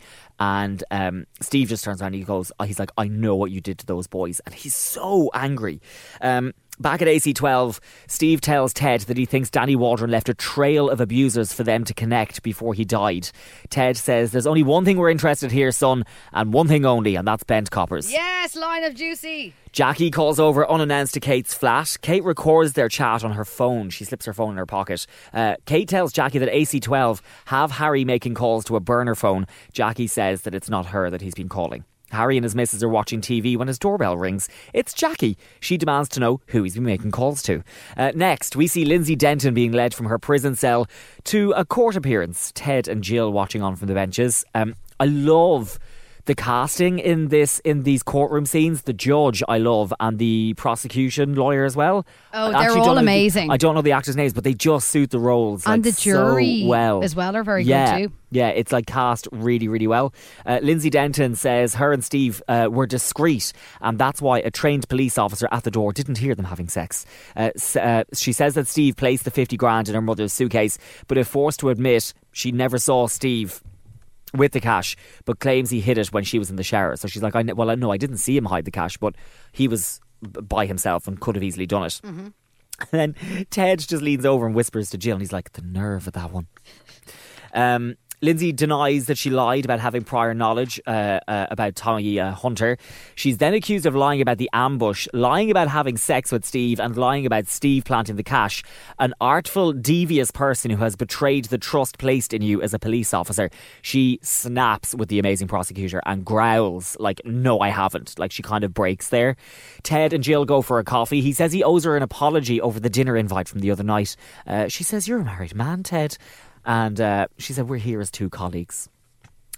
Jackie arrives at AC12 with her solicitor for a voluntary interview. Uh, she says she wants to go on the record that she hasn't been having covert chats. Wants to change her statement, though, about the death of Danny. See, she says she now never saw how the struggle for the gun that killed Danny began. She has changed that statement seven times. Yeah. I mean, if you were in the room, how did you not see? Well, Bloody hell. Um, she says that Danny bullied them into covering for him uh, in the shooting dead of Ronan Murphy uh, and says she now believes that Harry started the struggle for the gun when Danny died. Uh, Ted says she'll be served with a red notice and maybe charged with a string of offences. She's really upset here and she, she honestly thought that coming in voluntarily uh, and kind of confessing meant that she'd like get a warning or something, but he's like, no, like get out. Um, Maneet hands Steve the results of that second post mortem on Rod Kennedy. Uh, now, remember, Dot obviously told Kate that he'd arranged that. When Steve takes the results into Ted's office, Dot bursts in behind him to ask if he could sit in on it. Uh, Dot says the differences aren't really big. He's like just dismissing the whole thing. Steve says fibres found in Rod's nose and mouth suggest he was suffocated and then hanged after death. That was shocking. Yeah. Um, they've got CCTV images with the car registered to Harry. Ted says, Go and get Harry in here, like I want to talk to him. Dot says he did send an email to the pathologist for a second post mortem, but uh, he only noticed this morning that he got a bounce back. So Steve followed up to make sure that that second post mortem was done because uh, Dot said he would do it, but he never did. Dot is playing the game, isn't he? Yeah.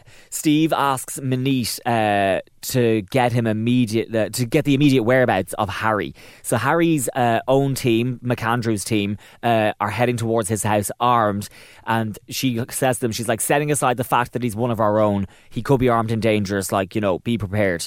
Um, she gets Kate kicked off the yop because she says she's too close to it, and then uh, phones Dot. Sorry, Kate phones Dot then to ask him to get her put back on, and he's like, "Oh no, Kate, it's too dangerous. Like you just stay in the office there, pet." Yeah.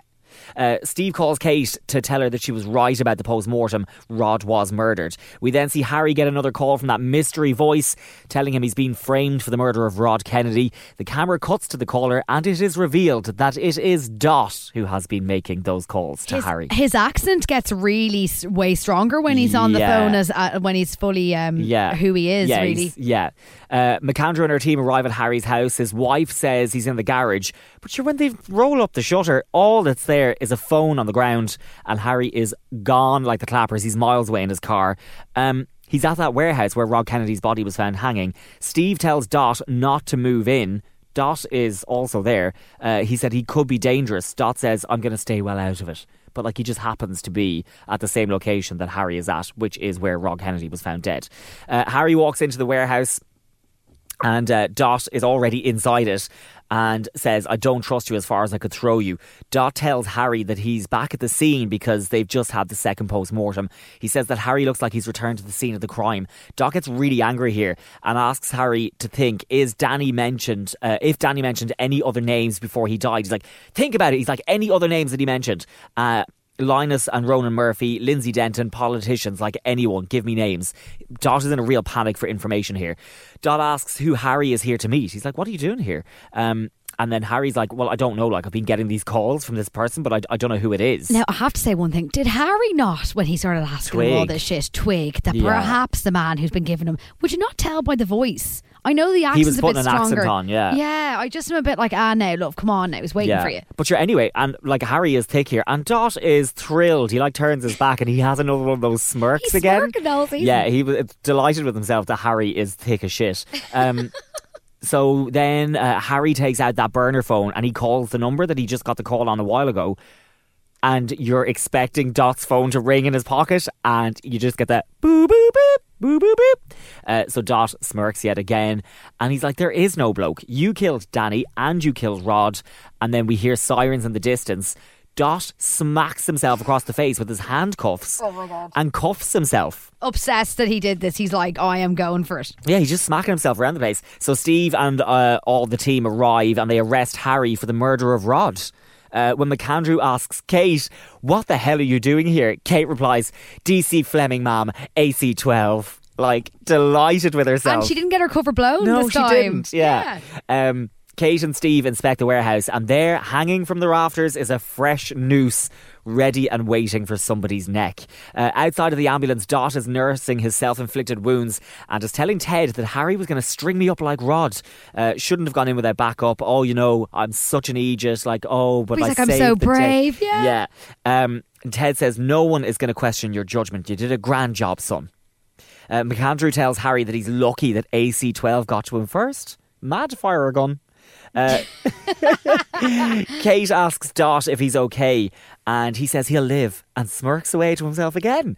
Uh, Kate says a heap of burner phones were found at Harry's home, but they can't trace the numbers um, he was taking calls from. Whoever was calling ordered Danny's murder. And with that, Dot strides back into the AC12 office to a round of applause. Back at court, Lindsay Denton is found not guilty of conspiracy to murder, but guilty of perverting the course of justice and is sentenced to 38 months. But she's served, I think, half or the bulk of that time, Yeah, so yeah. actually she's free to go. Ted tells Dot that he's putting him in for a commendation. Outside the court, Lindsay Denton tells Steve 585 days. And on every single one, I thought about what I'd do when this moment came. And she just turns around. There's like a, a she takes a, a beat of a pause and then just goes, I forgive you. As Dot watches the court press conference on the news at home, all these mobile phones just start ringing. Obsessed. Like on, sitting on different tables and different He's worktops. fucked. That was never part of the plan. No, never. all the burner phones start ringing and the credits roll on episode three. Oh my god, the juice. Stunning, Brendan. Well done. Episode 4, it opens up with Lindsay Denton walking into AC12 for a meeting with Gill and Ted. Gill, uh, guys, I love this. Gill explains that as part of a new initiative christened Truth and Reconciliation, parties are invited to engage in dialogue to promote healing. Lindsay says she won't start until Kate and Steve are also brought into the room. And Ted just goes, God, give me strength. And he just goes out and he's like, Steve, Kate, get in here. I forgot about that. Oh, I love this so much because Lindsay's just completely in control and they're all like, fuck Yeah. you. Uh, Gill It's reads, iconic. it's so good. Gill reads an apology to Lindsay Denton in respect of the charge of conspiracy to murder. When Ted attempts an apology, Lindsay says, You haven't actually said sorry. And Steve might do better. Steve doesn't do any better. And then Kate whispers under her breath, She's just like, Jesus Christ. Like they are all fuming that they have to apologise to her.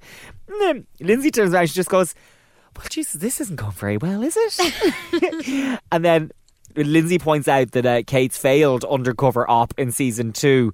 Kate goes, "Didn't too, di- I didn't do too badly. You did end up in prison." So she's like, "You know, you you blew your own cover." Like, uh, Steve says uh, the jury must have thought I'd shagged you into conspiring to murder a protected witness, and then Ted turns out and Ted is like, "Stephen." It is amazing. It's, I actually, this is probably my favorite scene. Lindsay then produces a phone and says she has. She's like, I've got a recording on this that will be of interest to all of you. No. And she's like, Would you like me to play it? And Steve is like, No. And then Kate sighs and she's like, Jesus Christ, Steve. And then she just leaves the room because she's like, You fucking shagged her. Yeah. Um, and then, it's so good. Lindsay goes, Well, I feel this meeting has been remarkably successful, and I'll be happy to have it in writing that it's been a healing process. Ted loses the head. He is roaring at Steve He's now. so disappointed in him. yeah, Steve says he's entitled to have a private life. He says, I don't quiz you on yours. And then Ted is like, What do you mean by that? I'm a married man. I haven't seen the wife in months. No. Uh, Steve says he didn't have sex with Lindsay and he didn't plant evidence. Gill tries to get Ted to fire Steve. She's like, oh, out the door with him. like she's just, she's on a mission. She's like, get rid of him. I don't want him here." Vendetta. Yeah. Um, Ted admits uh, he can be an irritating wee gobshite, but he's not firing him. Lindsay arrives uh, her the most oh yeah, Lindsay arrives at the most run down looking B and B I have ever seen in my life, and she's carrying her life's wares in two bin bags. It's re- it's very sad. It's really grim. Yeah, and like the the goings on in that place are dodgy. Oh like. my god. Uh, Dot watches on from a bus shelter. Harry arrives at AC12 to be questioned. Harry says Dot smashed himself across the face to frame him for Rod's murder. Harry admits that he did kill Danny Waldron, though. Yeah, yeah, Yeah. because he was ordered by Dot to do it. It's time text. Yeah. Yeah. Uh, he says the man on the phone who prefers. Who ordered his death never gave a name, but he says, Harry says, whoever it was on the phone, Dot, sounded like he was from South London. As Harry gets arrested for a string of murders, Dot and Kate watch on from monitors, and Dot declares, We got the bastard. Dot's like, case closed, solved, done. Yeah, apart from Denton. Yeah. At home, Steve says to Sam that uh, he's been looking back at unsolved murder squad files, which is her unit. Um, says that uh, she's like, "Well, I can't help you." Uh, she's raging that he possibly. That's when we find out then. Yeah, She's in Murder Squad. Yeah, Yeah. Um, she's raging here that he possibly shagged Lindsay Denton, uh, but that's not why she can't help him. She says she never heard of a murder investigation into Ronan Murphy. There is no file. Um, next, we see Joe, which is the guy um, who was Another also in the victim. home. Yeah, um, he's drunk at the Old Sands View, which has been turned into apartments now. Um, he's smashing windows and he gets taken in for questioning, but he's told no one's going to press charges. Uh, Kate reassures him that they are looking into the abuse complaints properly now, and Joe says they did complain to a posh twat social worker about the abuse from Ronan Murphy, but nothing was done. That posh twat is Oliver Stephens-Lloyd, a social worker working on behalf of the council at the time. Um, Stephen Lloyd, Stephens-Lloyd, uh, says that when he tried to raise the abuse, he was framed for cannabis possession. Stephens-Lloyd gave a list of names of abusers to an officer, but there was no sign of the list and no record of which officer he gave the list to. So Oliver Stephens-Lloyd worked for the council, and obviously that the, the council leader was one of the abusers Yeah. the fat bastard who's in bed breathing. Uh, Kate tells Steve that Dale Roach. Dale Roach. Do they you. say about what happened to Stephens-Lloyd as well? What, what, do you- what do you mean? He was found murdered Oh, on the port. on the boat. Yes. Yeah, I think that's coming up. I think it's which we coming up. see later as Yeah. well. Uh, Well, it was originally a yes. suicide. Yes, yes. was originally down as a suicide. Yeah, Kate tells Steve that before Danny died, the word she thinks he tried to gurgle through the blood spewing out of his neck was not. We thought listen earlier is what they thought it was. It was It was list. Um, But I love that she only reveals that then. Do you know what I mean? Yeah. I think maybe she he, he we never see what he actually says, but like yeah, it would make sense that she originally would have thought it was listen. Yeah. Um, Steve gets Manise to test the empty envelope which was found in Danny Waldron's flat. I love it. She turns around here. He's like, Was that tested? And she's like, No, they're on a tight budget this financial year. and then, like a flash, Dot is over asking Manise, like, What's going on there? What's Steve looking for? Um, He's not discreet. He's like, here, can you just keep those results Yeah, and give them to me? I'm so like, oh, shady. jeez. Unraveling. Yeah, Yes. yeah. Kate and Steve meet Sam and her murder squad colleague down at the the what do we call it? A harbour? Yeah, harbour? what we call it? What would we call We it, call guys? it Dock Harbour. Doc, Doc. Dock, Yeah. Yeah. Um, Oliver Stephens-Lloyd uh, was. It was thought that um, he was hit by a boat. In did, did they say? su- Yeah, sorry, suspected suicide. Suicide. Yes, uh, suspected suicide at the time, but now murder squad have agreed to reopen the case, um, exhume the body. Steve wants the case, but Sam says no. This is ours. This is murder squad's. Uh, So Lin- that thing with the boat was his body had obviously all these bruises that didn't line up with a death by suicide. Yeah. yes, yes. But they were like, "Oh no, he committed suicide. Then he got hit by a boat." And now Steve's like, "Are you fucking serious?" yeah, because this Like, hides no, all the evidence of like a struggle or whatever. yeah, Uh, Exactly. Yeah, Lindsay visits what looks like a dole office and sits at the hatch of a woman called Tammy. Now, Tammy couldn't fucking care less, right? She couldn't be any less interested in trying to Tammy's help. heard it all before. Oh, she was like, "Hon, j- just I can't." She just she doesn't want to help reintegrate her into society at all. But she does. She tells her you can't rejoin the police because of like what's happened. It's so sad because Lindsay Denton's probably the best detective that we've ever seen. Yeah, right. So Tammy goes, Lindsay, love, I don't know you. I've got nothing against you, but I can't help you if you're going to be in denial. And then she gets her job down Asda's. Yeah. Yeah, Yeah. mopping the floors. Uh, back at AC12, Dot is back over at Maneet's desk, asking more questions about that fucking empty envelope. Um, she says traces of ink and blood were found on it.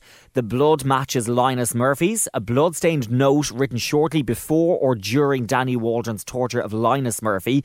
Dot says, "Keep this between us, will you, and don't send the results to Steve." I mean, could you be any more obvious? Oh, he, but he's literally like, oh fuck, because it was so easy just to take the note, but you can't lie about the forensics. It's so uh, now we now we know for sure that Yeah. that that there was something in in the envelope. Yeah.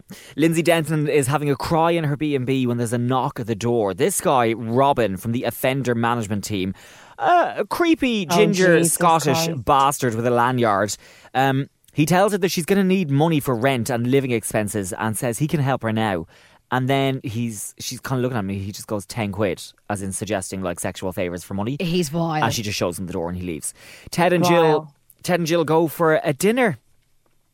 Her hair's a bit flat. It's not. It's not the big bouncy. Oh no, hun, that's a GHD curl. She Yeah. doesn't have the budget for the blow dry yet. Weekly blow dry. You'd need about three blow dries a week to maintain that curl and that bounce. Yeah. Um. So again, she's up the walls with the stress at the minute now. She she's trying to get Steve kicked out. It's not working. she's like you a know what I dog with a bone. She hasn't had a minute. No. So she brings him out for dinner and goes again, like at dinner, pushing for Steve to move department. And Ted is like, he's my most dogged investigator. Um, Gill orders the chicken liver pate and the sea bass. Ted goes for the soup and the sirloin, no sauce. Saving the sauce for later.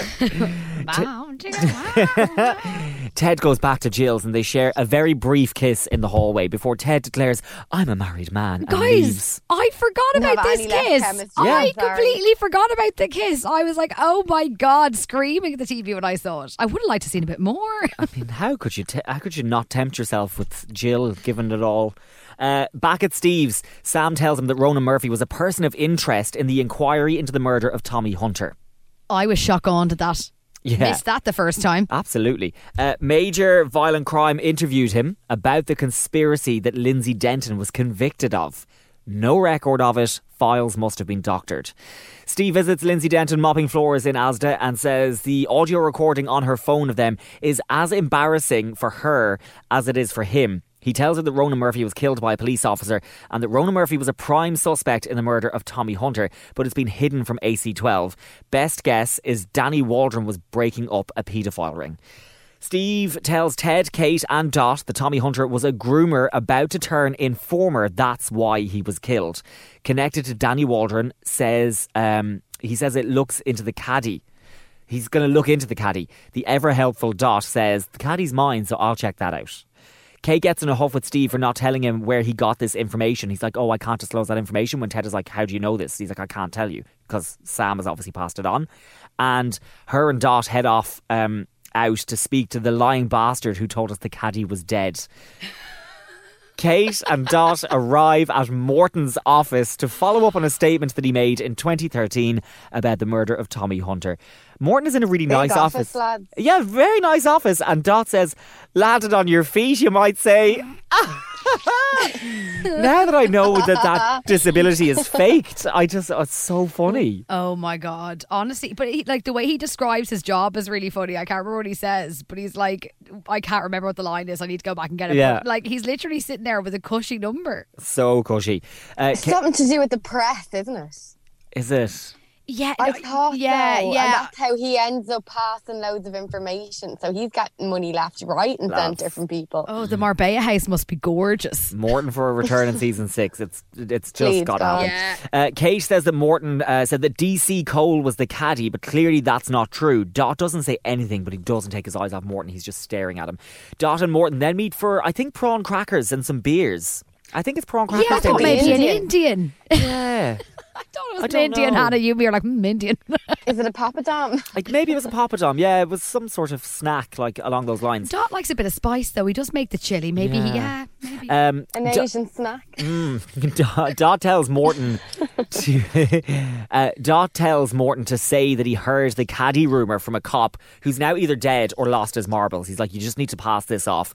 Also tells him to turn over all the stuff that he's got on Dot. Morton says, "Your phone is the only insurance I've got." Dot then says, I wasn't more than a kid when all this started. Certain people pushed me into the force to do their dirty work from the inside. And I think here Dot really seems like he wants to like erase his past and like finish his career clean. oh no, he wants out. Like Yeah. he's done. He's been absolutely. He's just absolutely done. And Yeah. it's so close to the what? Like it's getting too close to home now. Yeah. They know about the caddy and all. Yeah, Morton arrives at AC12 for an interview with Dot and Kate. Steve isn't happy that he's been left out of the loop. Uh, Morton amends his previous statement and says he never heard Cole use the name the caddy. Says that Terry uh, Catastrone, um, was the one who told him about the caddy. Um, he's he just goes, "I am extremely remorseful," and he just says it in the most like insincere tone, like three times. Um, so this this guy Terry, who he says set, told him about the caddy, turns out he has Alzheimer's. So he deliberately picked somebody who he knows can't. Um, Dot tells Kate to leave it. Uh, Morton's just a couple of months off retirement. His wife isn't great. Kate uh, couldn't give a shit, and Dot kind of loses it here. She's like, I couldn't give a shit how his wife is. Like, Da- Dot's like, oh, here, Lee, go let him off. Like the wife's not well. yeah, the wife's not in a great place. And Kate's like, I don't give a shit. And then Dot kind of loses it here with Kate. Uh, Kate raises her eyebrows at this point. Um, yeah, I don't, I don't know if Kate's. This is where Kate might start to get suspicious. Um, she says, "Now we know the caddy is active again. We have to get the bastard." Back at Lindsay's grim B&B, things get even grimmer. That Scottish prick arrives back. Um, no tenor this time. This time he threatens her into giving him a blowjob. Uh, she says, I'll do it for 20. So he does take cash out. She gets down on her knees and fair play to Lindsay Denton. She gives him the biggest punch to the balls and says, "Don't you try making up lies. It's all on video." She's got her phone in the corner of the B&B in the corner of the room and she's been recording the whole thing. The So- way she looks at the camera at the end after she kicks the shit out of him. yeah. Oh my god. Yeah, like, so she gives him a few more kicks. He's on the ground and he, he crawls out of the bedroom with his trousers still around his ankles. Dirty bastard. Uh, back at AC12, Maneet is on the sick. So when Steve asks for the results of tests on the empty envelope, Dot throws him off the scent. Uh, Kate shows Steve rules relating to the death of Oliver Stephens-Lloyd. Rules? Oh, that word shouldn't be there, should it? Results? results probably. I'd say it was Yeah. a bit of a. Did it just autocorrect for you, Pet? Probably, I'd yeah. say it's autocorrect. Um, it's odd that Chief Superintendent Fairbank was involved in the case. He shouldn't have been. He was photographed years ago with Dale Roach, that smelly abuser who's now in a home. Kate and Steve bring this information to Ted, who hesitates and then tells them to see what Fairbank, who is retired, has to say for himself. Kate and Steve visit Fairbank at his house. He doesn't remember anything. He's fucking useless. They show him photos of him and Dale Roach. He says their paths crossed, but they were never close. Um, complaints of abuse at Sands View don't ring a bell. Oliver Stephens-Lloyd's list of abuser names don't ring a bell either. And then, ding dong, it's like Noel's house party. The fucking doorbell rings. Who's at the door? Ted. Steve watches Apparently them. The wife's sponge cake's good. Oh, really? I was laughing my head off. He's like, "Will you have some of the sponge cake?" I was like, "What the hell?" Sorry, like, guys. Fairbanks is in a mansion. yeah, it's Like, gorgeous it's house, isn't it? It's a very Jackie Laverty house. It's divine. Also, though, mutton chops not a good look. no, no. Disgraceful. Um, so Ted arrives at the door as Steve and Kate are trying to chat to Fairbank, and then Steve just kind of steps over to the door of the sitting room and he sees Ted and Fairbank shaking hands at the door. Fairbank says, uh, I hope you didn't mind me calling you Ted. So Fairbank phoned Ted. Back at AC12, Steve tells Kate that the handsome he saw, the, the handsome, the handshake, autocorrect, the handshake he saw was Masonic. He also says the doctored file was given to them by Ted. He's like, he did a Mason handshake, and also Ted gave us the file. So Steve is now getting suspicious of Ted. Mm-hmm. In a briefing for inspectors and above only, Dot is hosting a wonderful PowerPoint presentation. He's very good at it. Um, about Lovely the caddy. graphic. That'll give Lovely Hannah a run for her money, yeah, wouldn't it? Hannah, yeah. you're great at the old PowerPoint presentation. Oh, guys, thanks. Hannah is criminal brilliant at a. PowerPoint. Um, so Dot's giving this PowerPoint presentation about the caddy. Uh, nobody's ever been identified as being the caddy, but he's described as having a South London accent. He's really pushing this. Uh, Ted now looks at Steve through like the slatted blinds. Dot tells Ted the only caddy could have only the caddy could have got his money uh, on his money on Lindsay Denton's bribe money at source. So only Dot says to Ted, only the caddy could have got his hands on Lindsay Denton's money at source. Mm. In an underground car park, Dot loads a gun and hides it in his pocket and meets Nigel Morton. Morton hands over a phone and a SIM card in an evidence bag. And I feel like Dot might have been about to shoot Nigel Morton here, but instead of shooting him, Dot hugs Morton and says, That's it. Morton hobbles away. Dot sets fire to the SIM card. Back in Morton's car, we see an identical phone and SIM in another evidence bag on his passenger seat. And the credits roll on episode four. Well done, Brendan. I ha- Oh, guys, brilliant. Nigel Morton's a clever cookie. I'm telling you. He is. But how did Dot think he could trust him? I think because probably Dot doesn't have any clo Like if you think about it, Dot has never been able to form proper relationships with people because he's always been uh, bent. And maybe Yeah. Morton's the only one who ever actually he thinks stood by him. Even though I think I think Dot's had a very sad life and he just kind of trusted Morton, but Morton knows better. Morton always looks after number one. Yeah. Good point. Okay, let's get into season three, episode five. DI Matthew Cottan receives an award for outstanding bravery at a fancy do for his apprehension of a dangerous suspect. Steve, who attends with Ted, Steve, who attends with Ted and Kate, is less than impressed. Gill tells Dot he should consider going for a promotion before he and Kate head home together. Dot takes the opportunity in his apartment with Kate to spin more rumors about Steve. He tells Kate that Steve is hiding something and asks her to have his back. Steve signs out of an Steve signs out an official firearm before being the only attendant at the funeral of Danny Waldron. Back in the office, Steve makes sure Dot spots he's carrying a firearm. Ted watches on suspiciously. Steve approaches Dot in the kitchen to ask if he's got a problem. He's annoyed he was left out of the briefing limited to inspectors and above. Dot tells Steve he shouldn't have a gun. This isn't the Bronx. Steve asks Monique for the additional forensics he ordered on the envelope. He said she says she doesn't want to get caught between him and Cottan. And Steve learns that Dot knew the forensics hadn't been done. Monique discreetly opens the files in her computer and leaves her desk so Steve can have a look. Monique's an absolute Oh, like she's so legend good. throughout this She- she's series. really central to how things pan out.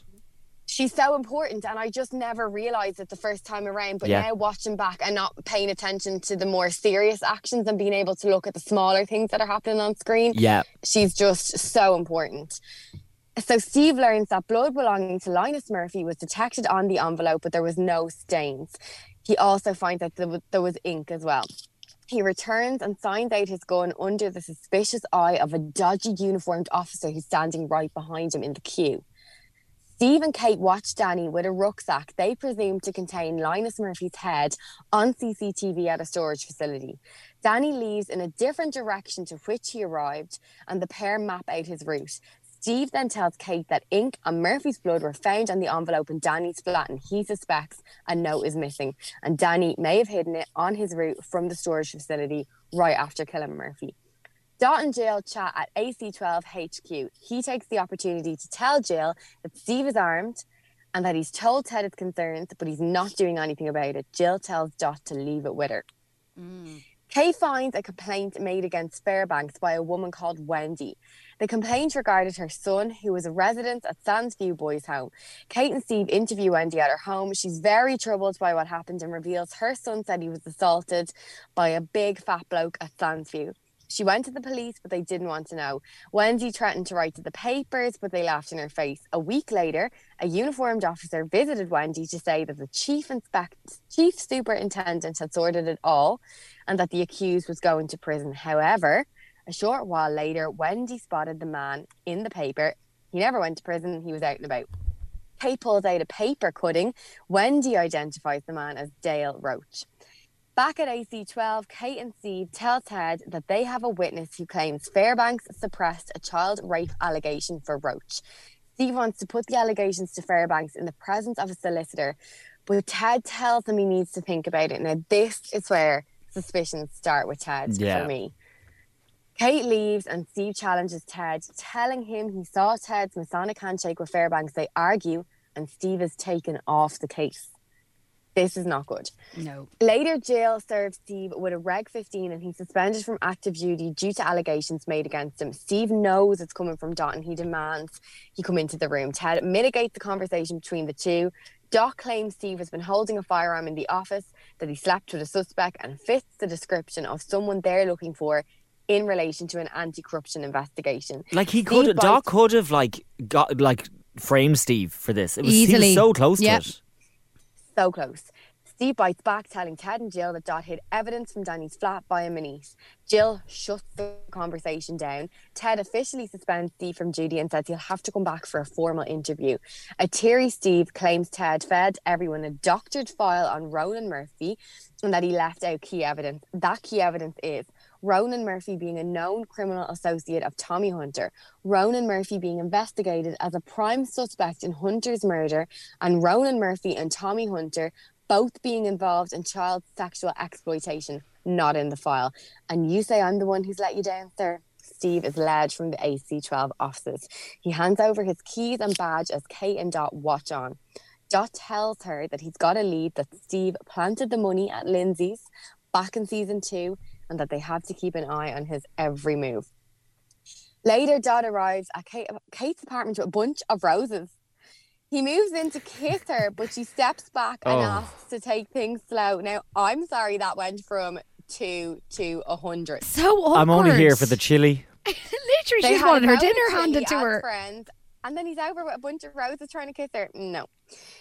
So Dot leaves, and here we go. Iconic Kate is in full swing. The next morning, she is straight to AC3 to request sign off on an undercover operation from Superintendent Madeline Summers. Summers suggests Kate's approached her because she's a woman and therefore cannot be a Mason because there's other AC12 offices that are closer. There are other AC offices. Yeah, she was like AC9 is AC12 closer. Yeah. You've gone out of your way. Is that because I'm a woman and I cannot be a Mason Kate's face says it all. Lindsay and Steve meet in a cafe. She's enjoying his desperation. He apologizes for taking advantage of her. He then challenges her, planting of evidence accu- accusation against him, saying it's down to him to disprove it. She has no sympathy, reminding him that she has lost everything. However, she agrees to help him find the real criminal, but she's not backing down on the money put in her house to frame her. She wants justice and doesn't care how unjustly she gets it. She demands to know everything about the case he's working on, reminding him she's the only one that can help. I love that line Ted so asks- much. Yeah, brilliant. Ted asks Gill off the record for her full support in his investigation into Fairbanks. She said, Oh, absolutely. And he agrees to hand over all his relevant files to the official authorities via Gill. Fairbanks arrives at AC12 for an interview, being overly friendly and charming. Ted and Fairbanks share another Masonic handshake. Fairbanks calls the whole thing a little misunderstanding. Dot watches the interview from a monitor. He fumbles through the interview. Oh, yeah. So Fairbanks fumbles through the interview, accompanied by an, a fake Kate lawyer. Oh, yeah, it is a He fake denies- Kate lawyer. A fake Kate lawyer. He denies any knowledge of Oliver Stephens. Lloyd, the social worker, who said, who was said to have given Fairbanks a list of abusers at Sands View, he was soon far, fired and wound up dead. Ted tells Fairbank an inquiry into his death was reopened and Fairbank is getting nervous. Kate shows the room evidence that Lloyd was in fact murdered and at the time and at the time an officer named Farewell pushed for a suicide report. Ted asks Fairbanks about Wendy, the woman whose son was abused at Sands View. Kate continues the line of questioning, and Fairbanks says, Right, Ted, this was meant to be a friendly conversation, and your GC, whatever her name is, has struck a tone I don't like, I don't warm to. And Kate is forced to apologise. Fairbanks claims he knew Councillor Dale Roach from a great distance. He tries to worm out of questions as to why Fairbanks didn't look into the allegations against Roach. He accidentally calls him by his first name, and Ted, Ted or Kate picks up on it because he's like, "Oh, Dale," and Yeah. Kate's like, He's like, "Oh, me "Oh, I pal thought you knew Dale." Councillor Roach." Yeah, Yeah. first name terms. Ted puts to him that he swept the allegations under the carpet to protect his friend. Fake Kate solicitor tells the room that Fairbanks has extremely unreliable memories. Kate displays a number of um, newspaper clippings on the screen. The first is of Fairbanks and Roach from a 1997 charity event. The next is Roach. Fairbanks and Jimmy Savile. Like, now that had- is a bold Yeah, move. it from is, the isn't BBC. it? I had completely forgotten Jesus that they'd Christ. done that.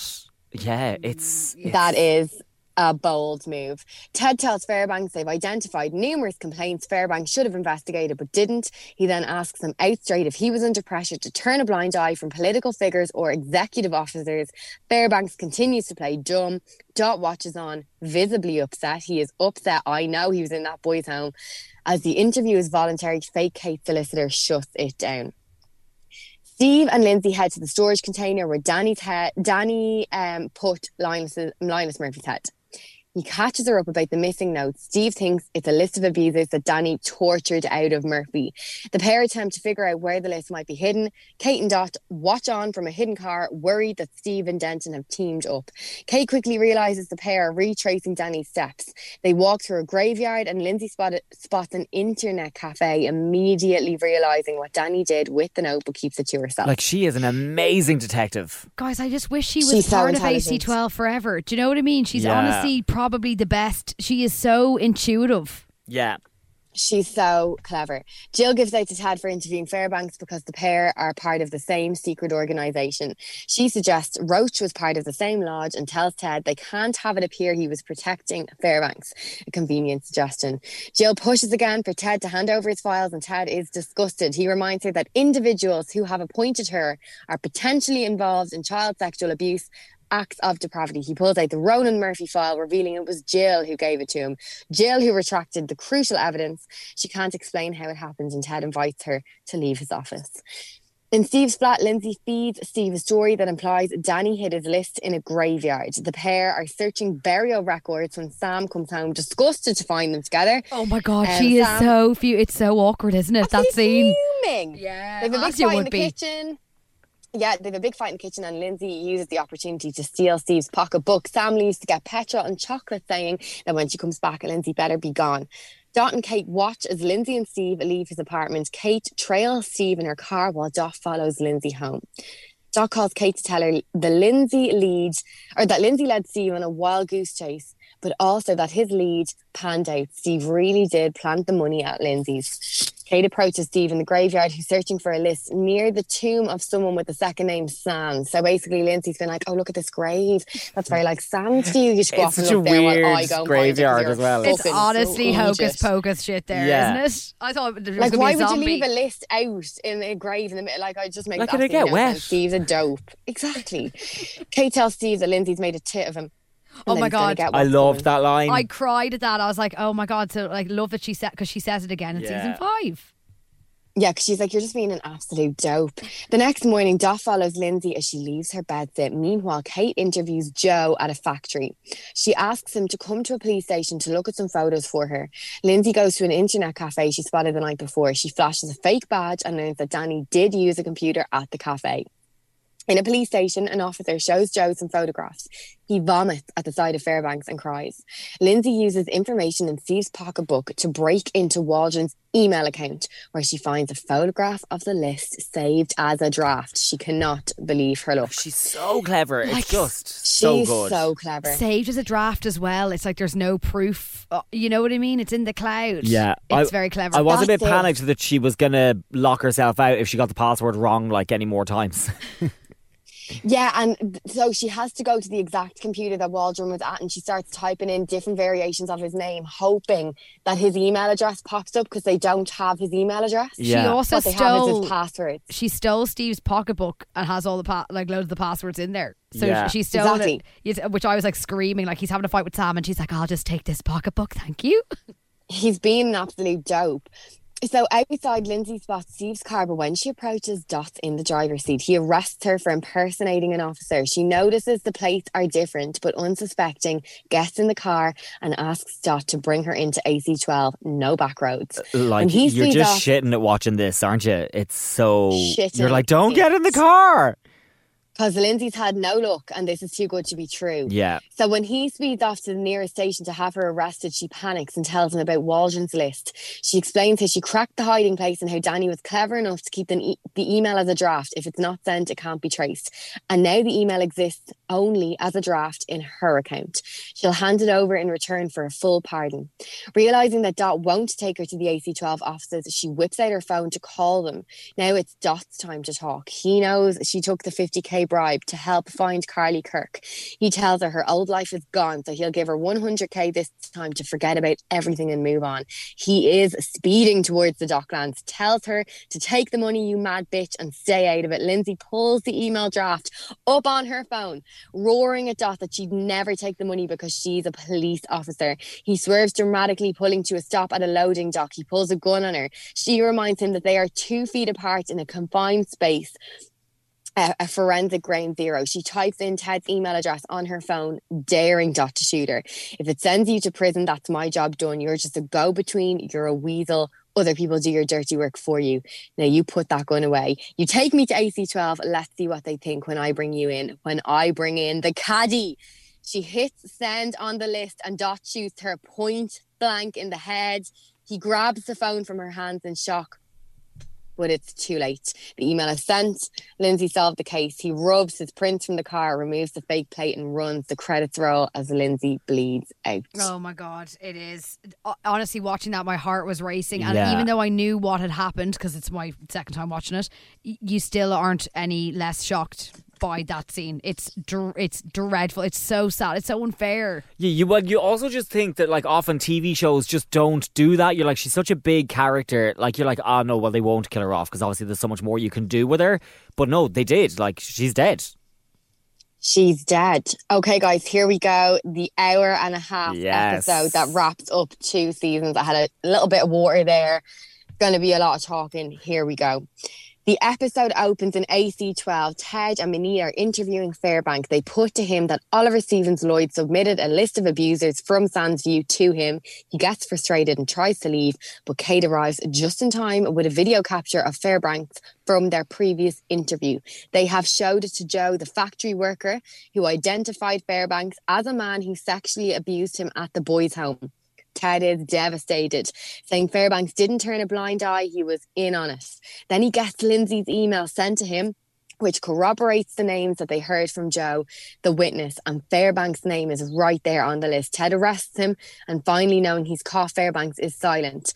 Ted congratulates Ted I think letting us know that he's off her hook a little bit um, in terms of her side investigation. On his way out of the office, Fairbanks stops Kate to say, You think you've got me? You haven't got a clue. In his apartment, Steve realizes Lindsay Denton stole his pocketbook when distracting him with grave listings. Outside, he finds his car is missing, reports the theft, and hops in a taxi to Lindsay's bedside. Of course, she's not there, and he searches for his pocketbook among her things. Meanwhile, Ted attends the scene of her murder at the shipping yard, noticing the car her body is in belongs to Steve. Armed police officers burst into Lindsay's flat, followed by Dot and Steve's arrested for murder. He's completely confused. He's not even in shock, he's just confused. Steve is led to a police station and booked in before he knows that he's alone in a cell. Guys, Steve We cut to his, is Go th- Steve is literally like it's so hard to watch because you're just like oh my god like I really was like Steve is a goner but also Steve is so hungover because he had a fight with Sam and drank wine all night can you imagine getting arrested like that when you're hanging He was probably like, Did I fucking drive my car somewhere? Did I Oh, lose God, my own love him. pocketbook? I- And then 25 minutes later, he's arrested for murder. He's Shocking. all over the shop. Yeah. So we cut straight away, no mess, and we cut to his interview with AC12, led by Ted, Kate, and Dot. He's on the other side of the table.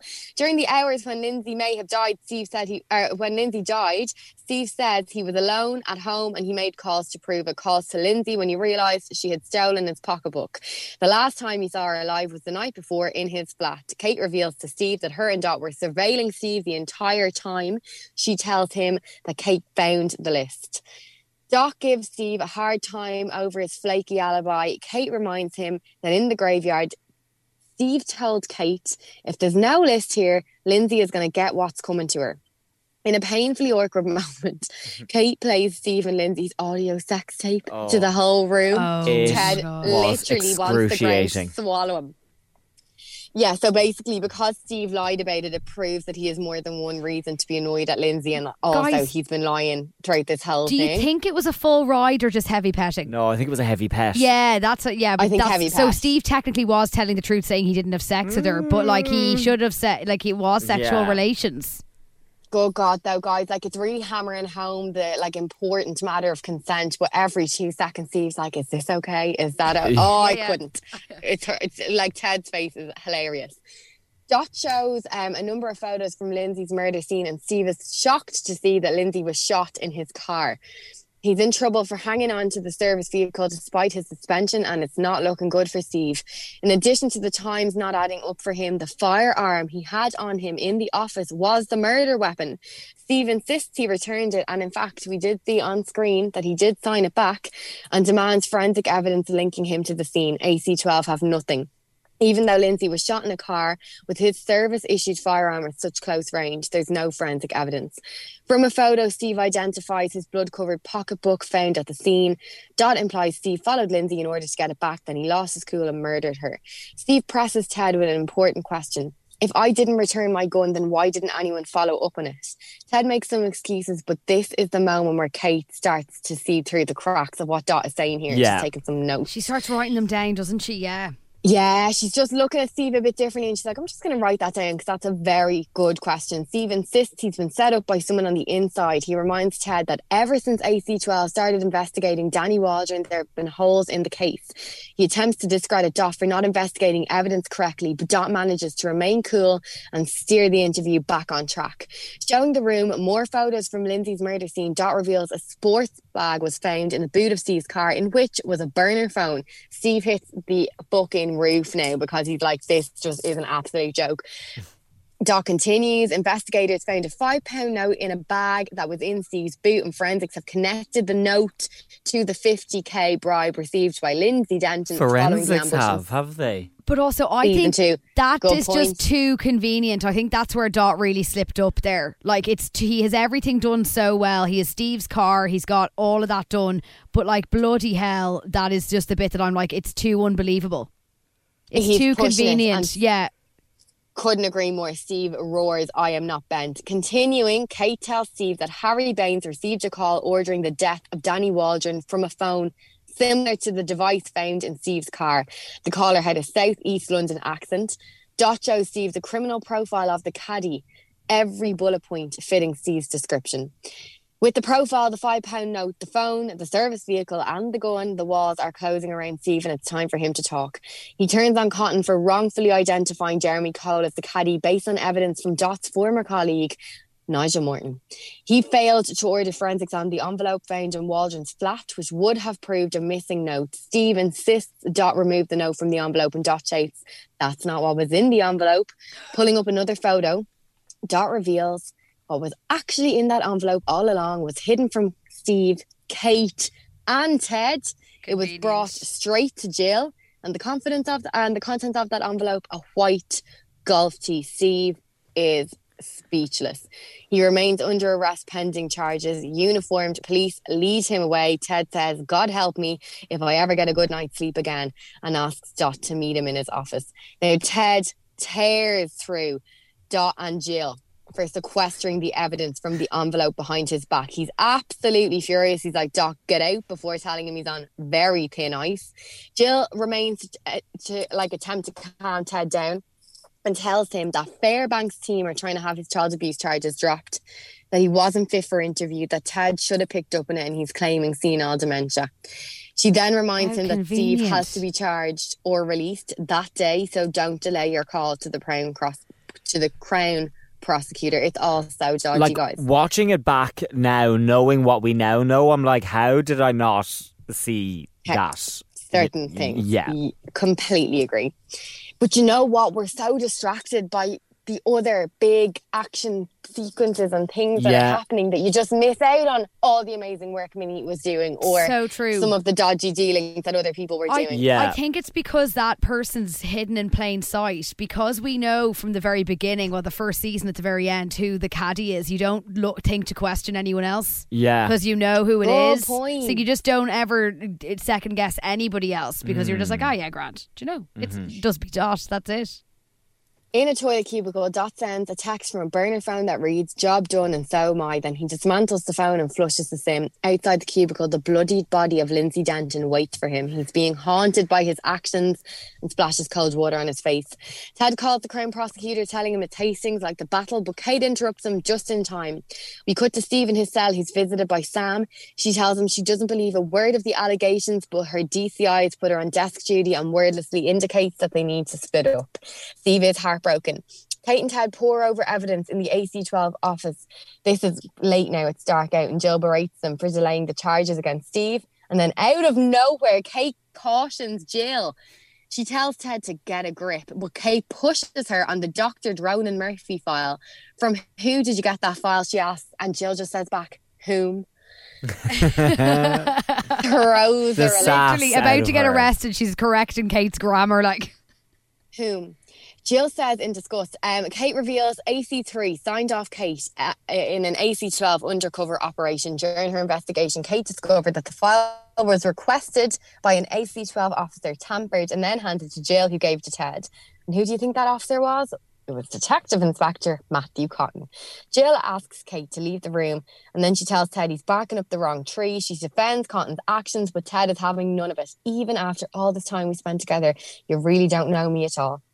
Maneet and her baby have popped into the office literally at midnight to show Kate and um, Ted crucial traffic cam evidence. Maneet has figured out that Lindsay was followed to the internet cafe on the morning of her murder, and she's figured out that the car was using fake plates all along. She's an icon. Kate So asks, good. why would Steve be driving his own car with fake plates? And reminds Ted that Lindsay, being as intelligent as she was, would have spotted the fake plates and never gotten into the car had Steve been driving. Out of earshot, while waiting for the lift, Maneet calls Kate over and tells her that Dot tried to bury the evidence about the envelope found in Waldron's flat. Nigel Morton and his cane arrived to AC12 offices. He is not happy because it's literally one o'clock in the morning now, and he refuses to help before getting confirmation of four things. Immunity. The next morning, in his gorgeous flat, Dot gets a call, presumably from Ted, who asks him to come in for questioning. He looks worried. Back in AC12, it looks like Kate and Ted have been up all night, and their day's about to get a whole lot worse. Oh, Gill's Ted's still shaving. around. Ted's shaving They- that morning. I love it. Hilarious and they're slamming the coffee. So Gill's still sniffing around trying to turn Ted away from Dot and Fairbanks. She says, We need to find just enough Ben coppers, but not so many that the public starts to distrust the police.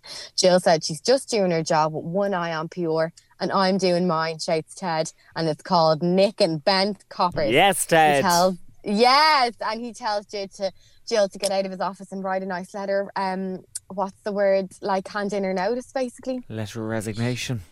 Letter of resignation. He's like, you go off now and write a nice letter of resignation. um, so Dot's interview has begun. Here we go. Immediately, Ted is suspicious of Dot's golf tee finding at Waldron's home. It was a, it was two steps too far. Kate asks if Dot put pressure on Maneet not to disclose the envelope forensics to Steve. He says yes, but that he did it because he was suspicious of Steve. Ted reminds Dot that forensics points to a missing note, not a golf tee, but Dot has an answer for everything. Kate pulls up Ronan Murphy's doctored file, which would have allowed AC12 to connect Murphy to Hunter and historic child sexual abuse. Ted puts it to Dot that he was familiar with the file before Ted granted him access. Dot admits it, but again, he has an answer for everything. DS Nicola Rogerson, who's actually Steve's ex from season two, Mm, yeah, gave the file to Dot. He is a former girlfriend of Steve. Ted or Dot tells the room. Therefore, Dot is implying that Rogerson altered the file as a favour to Steve. Ted's embarrassed that Kate didn't reveal Nicola was Steve's ex. Moving on. Kate puts to Dot that he lied about requesting a second postmortem on Rod Kennedy's body, and she is a ruthless icon through the whole scene. Dot apologised unreservedly for his error in attempting to worm out of mounting evidence against him. Ted implies that Dot didn't want anyone else to realise that Rod didn't die by suicide, that he was in fact murdered. Continuing, Ted pulls up evidence found in Dot's car. His lawyer attempts to block the info as AC12 should have requested a warrant for the search. However, as the vehicle belongs to the police, this isn't the case. Dot's lawyer tells Ted to caution Dot or stop the interview. Dot makes to the door of the interview room before Ted dramatically tells him, sit back down. Kate puts her findings to Dot. Fibres from the noose in the warehouse where Harry Baines was found were discovered in the boot of Dot's car. Mm-hmm. Ted tells him he put the noose there to frame Baines for Rod Kennedy's murder. Dot takes a long drink of water before cooking up an excuse. The fibre is transferred to his jacket in the warehouse, and after a long day at work, the first thing he does is throw his jacket in the boot. Kate moves on, displaying on the screen a burner phone. Does Dot recognise them? No, I'll give you a no, said Ted. This is the phone that a witness, which we know is Morton, connected directly to Dot. And on the phone, AC12 found a call to Tommy Hunter on the night of his arrest, the night that Tony Gates died in season one. Dot demands forensic evidence linking him to the phone, insisting Morton's evidence is not enough. However, Morton also revealed that Dot forced him to attribute the alias of the caddy to Jeremy Cole. Like Dot is raging with Morton at this point because he thought that phone and SIM card was destroyed. He thought he set fire to that SIM card. Mm-hmm. He thought Morton was his friend and he thought he could trust him. Unfazed. No Kate more asks, prawn "Wh- crackers for them. Absolutely none. Kate asks where Dot was in the morning of Lindsay's murder. Dot and the lawyer are shook. She pulls up Maneet's traffic cam evidence of Steve's car with the fake plates. When Lindsay's body was discovered, the plates were, were missing. Why would he leave his car and gun but remove the plates? Would Lindsay have gotten into Steve's car with the fake plates? The game is almost up for Dot. Kate reveals that the booking officer at the arms hold corroborates that Steve returned his firearm. Kate tells Dot that the night before Steve's murder, Dot called her to tell her that his lead on Steve, a lead that assured he planted the money in Lindsay's apartment, had panned out. So what was the lead? She asked. Oh, Dot goes, oh, um, I glimpsed some banknotes in his gym bag earlier that day. But Ridiculous. that makes absolutely no fucking sense because Ted's like, okay, so you saw banknotes from a distance. How on earth would you have known they were connected to the 50k? Yeah. He's faltering. He's lying. Again, Ted asks, he's absolute, and the lies are just getting ridiculous now. Ted asks, Where were you in the morning of Lindsay Denton's murder? He refuses to, to answer as the interview is voluntary. Ted says, Go ahead, leave that question hanging over you and your career. A worried Dot then tells Ted, Oh, you know, I was in my flat. Say it again, says Kate. She reminds him that he has mentioned when questioned something which he may later rely on in court. So Kate knows something we don't hear. Mm-hmm. Backtracking, he says he'll need to think about his answer. Then, then, pulling his phone from his pocket, he sends a text which reads, urgent exit required, all caps, to three saved numbers. Removals, talk and ride. Guys, here we fucking go. An armed officer outside the interview room turns, shoots the second officer. Oh, Dot God. runs from the office with the armed officer. Kate grabs a gun and a vest and shoots after him. There's a pickup point. It's all arranged. Dot tells his accomplice as they tear across the city. Kate hops onto the side of a moving truck I love to follow this. Dot. It- It is. I honestly, I'm not exaggerating. I think it's the best thing I've ever fucking She's like hanging on off the television. wing mirror. My heart was in my mouth. She's like, drive, follow that man. Guys, two seconds ago, she was doing an interview and it was calm. And now she's got a gun, she's got the vest, she's on the side of a moving truck, following Dot as far as she can before jumping off and running on foot, all the while keeping Ted up to date back at AC12. Ted's attempting to regain control while the shot officer bleeds out on the ground. Kate continues to run after Dot, and the armed officer passes by are shook by the whole thing. Dot pulls a gun. Um, on her, but without a clear shot, he escapes. Kate, take, or Kate calls Ted to tell him that there's out one suspect down because she's managed to shoot the other armed officer, and that Dot is on his way to the Moss Heath flyover. Heard that Ted one before. demands. Yeah, Moss Heath. That is exactly that's where the um the murders happened at the beginning of season two. Yes. Ted demands Maneet find out where the armed response unit is. Kate's out there on her own. Kate catches Dot in a housing estate. They're under the Moss Heath flyover. His pickup is nowhere to be seen, and we think they've abandoned him. They're both holding guns to each other now. Dot has this little like shock like shotgun thing, but Kate has this big, huge Yeah. fucking rifle. Oh, it's a bloody mad. machine Automatic, gun, yeah. isn't it? Absolute machine gun. Like in an attempt to win him over, she reveals that she actually did want to sleep with him, like that they were friends. Dot has figured out that on the morning of Lindsay's murder, Kate went to his flat. So mm. that's the information that she knew. So when she was in the interview room being like, Oh, tell me where you were again, she was in his flat and she knew he wasn't there, so it would never stand up in court. She knows he's trying to frame Steve so he can get out for good in the most amazing speech she pushes him to confess that Fairbanks is going to get off monsters who have ruined people's lives, that Dot has names and faces that could fix all of this. But just then, she's run over by a black Jeep. Oh she's God. run over by a car, guys. Dot hops in and escapes once more. But our Kate is not giving up. She's straight back up onto the flyover, limping. She's kind of running up and down on the bridge because she can see so many different roads from that flyover. She's So so she's fast to at follow. thinking, isn't she? Though, Yeah. like she really is like So trying to figure out the route, and she's waiting for them when they come back. that's it. She's able to follow the route that Steve is or that Dot's taken in that Jeep because she nearly has this like aerial view. So she attempts to fire at the car from a number of vantage points and finally she succeeds. The Jeep swerves and crashes into a housing estate. Kate runs from the scene, shouting armed police, get back. Dot crawls from the vehicle, bleeding heavily from a head wound.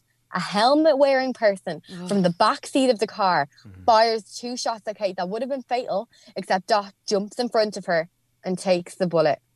Armed response arrive and Kate leans in to take his dying declaration. The shot pans out to show a scene of total destruction. And guys, it happened so fast. So Even fast. though I know what happens, it still gives me Now, chills. she only. just- I was a bit confused incredible. rewatching it. Kate fires one shot. Who does she hit in the car? The driver. she hits the driver. Yeah, yeah. the there's- driver was not the obviously. So there was three people in the car. There was the driver, Dot, and this. There's hel- a driver. She hits the driver. Okay. Dot and a helmeted man. yes. Okay. Yeah. Yeah. So an officer opens Steve's cell, telling him he's free to go. Kate Poor arrives Steve. at the door and he just says, Kate. And she goes, who else would it be? And then they have a big hug. It's so cute. Because they really weren't on the Fairbanks- best terms for the whole season. It's not nice to see them fighting now. they're back on track, guys. Fairbanks is arrested during a game of bowls, and Ted and Steve watch on. Nigel Morton cuts his grass, marching up and down the lawn. Not a cane in That's sight. scamp. And then we get to the the little roundup that Jed always gives us at the end. Matthew Cottan's dying declaration provided crucial evidence in AC12's case against Patrick Fairbank.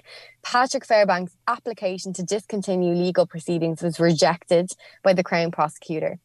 Detective Constable Nigel Morton retired on a full pension and remains in receipt of disability benefits. He's just a brat. Guys, he and is. that that sentence comes up right and he's literally up and down the lawn mowing the lawn and the cane is just resting on a nearby wall Oh my god, he has to make a return. I want him to like be called in and he's in Marbella. Like I want him to be living in the The- holiday Yeah. home and he has to come back because there's way more stuff on those phones. Like I think there's 100%. Yeah. and just the general audacity of him I'm just love Oh, his vibe same, same. Oh my um, god. the coroner praised Lindsay Denton's significant contribution to inquiries into the Caddy and Sandview Boys Home. Lindsay Denton received a local authority funeral. No mourners were present. It's the most fucking depressing thing you'll ever see. Kate Fleming was awarded a commendation for her actions in apprehending the Caddy, the exact same award that Dot received at the beginning of episode five. She has since been promoted to de- detective sergeant. Patrick Fairbank's trial. Is that why Steve has to call her inaction ma'am now? enabled Yeah. Councillor Roach that's exactly it and that's kind of a bone of um, contention now in season four because they're not on the same level anymore. Patrick fairbank's trial heard evidence that police inaction enabled councillor roach and others to commit offences at sandsview fairbanks was convicted on all charges and is currently serving a 10-year sentence at hmp hmp blackthorn and he's kind of led into prison and people are throwing eggs at him and everything. And then the very last scene Steve Arnott, Kate Fleming, and Ted Hastings continue to serve as anti corruption officers, and that is season three. oh well Amazing. done, Thanks, Hannah. Hannah. Oh, that last episode is just the best. It honestly, now that we've seen Bodyguard, but it actually kind of reminds me a bit of Yeah, the Bodyguard. action in it. Yeah, the Yeah. action and everything. You can just kind of see, uh, like, uh, I don't know. I just, honestly, your heart is in your mouth from the second Lindsay shot to that whole final uh, 90 minute finale is absolutely incredible. I also have a much greater appreciation for how amazing Craig Parkinson is in this. Yeah. Like, he is. He's absolutely brilliant. And guys, do you know what? Remember my theory that he might be coming back?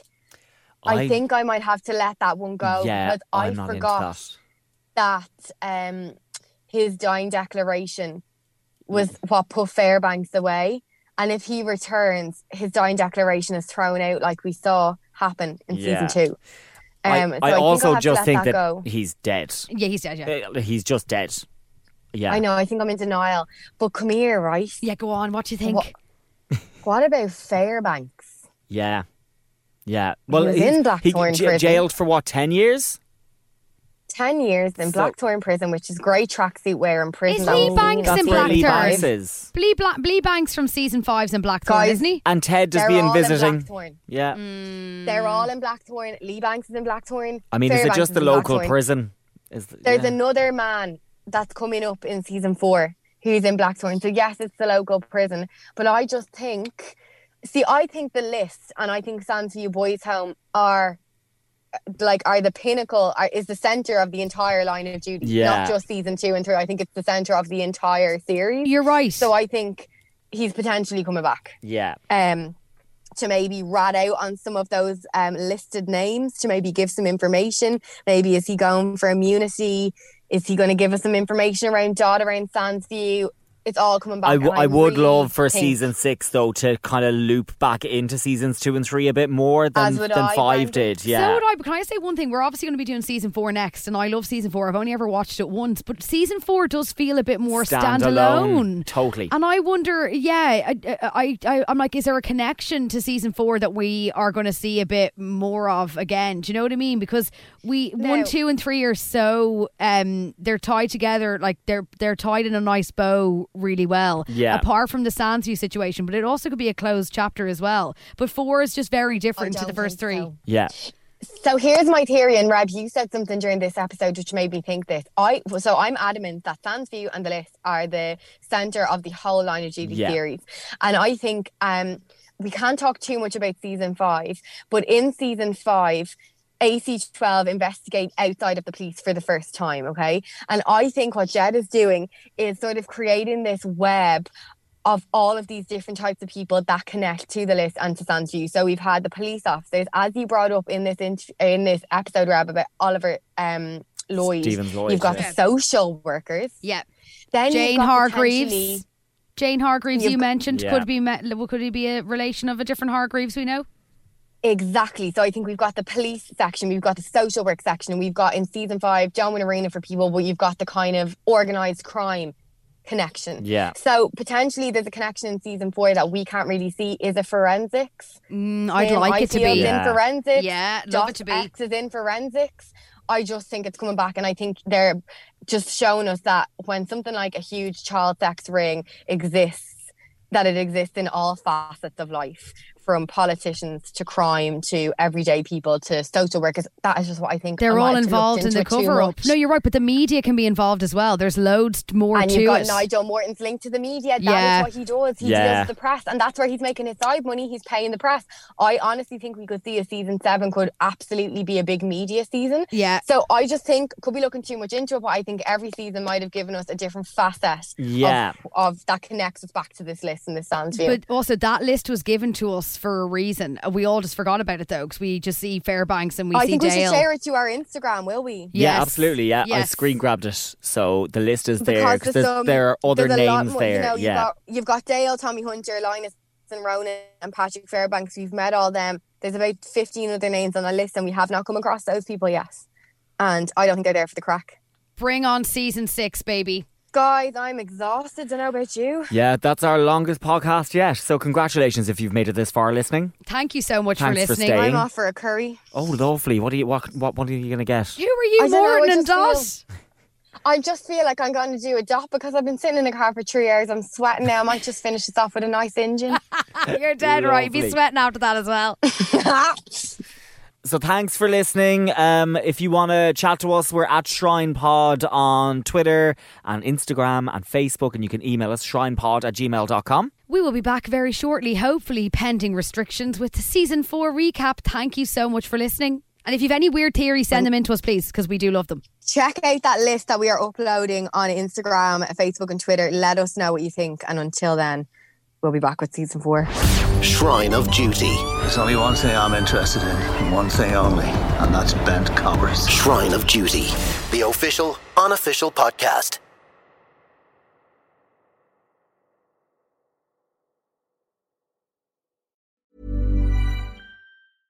Imagine the softest sheets you've ever felt. Now imagine them getting even softer over time. That's what you'll feel with Boll and Branch's organic cotton sheets. In a recent customer survey, 96% replied that Boll and Branch sheets get softer with every wash. Start getting your best night's sleep in these sheets that get softer and softer for years to come. Try their sheets with a 30-night guarantee. Plus, get 15% off your first order at bollandbranch.com. Code BUTTERY. Exclusions apply. See site for details.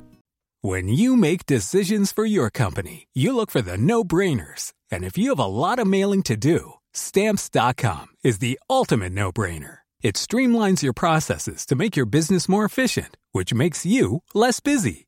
Mail checks, invoices, legal documents, and everything you need to keep your business running with stamps.com. Seamlessly connect with every major marketplace and shopping cart. Schedule package pickups and see your cheapest and fastest shipping options from different carriers. With rates up to 89% off USPS and UPS rates. And with the Stamps.com mobile app, you can take care of mailing and shipping wherever you are. Make the same no brainer decision as over 1 million other businesses with Stamps.com. Sign up with Code PROGRAM for a four week trial, plus free postage and a free digital scale. No long term commitments or contracts. That's Stamps.com. Code PROGRAM.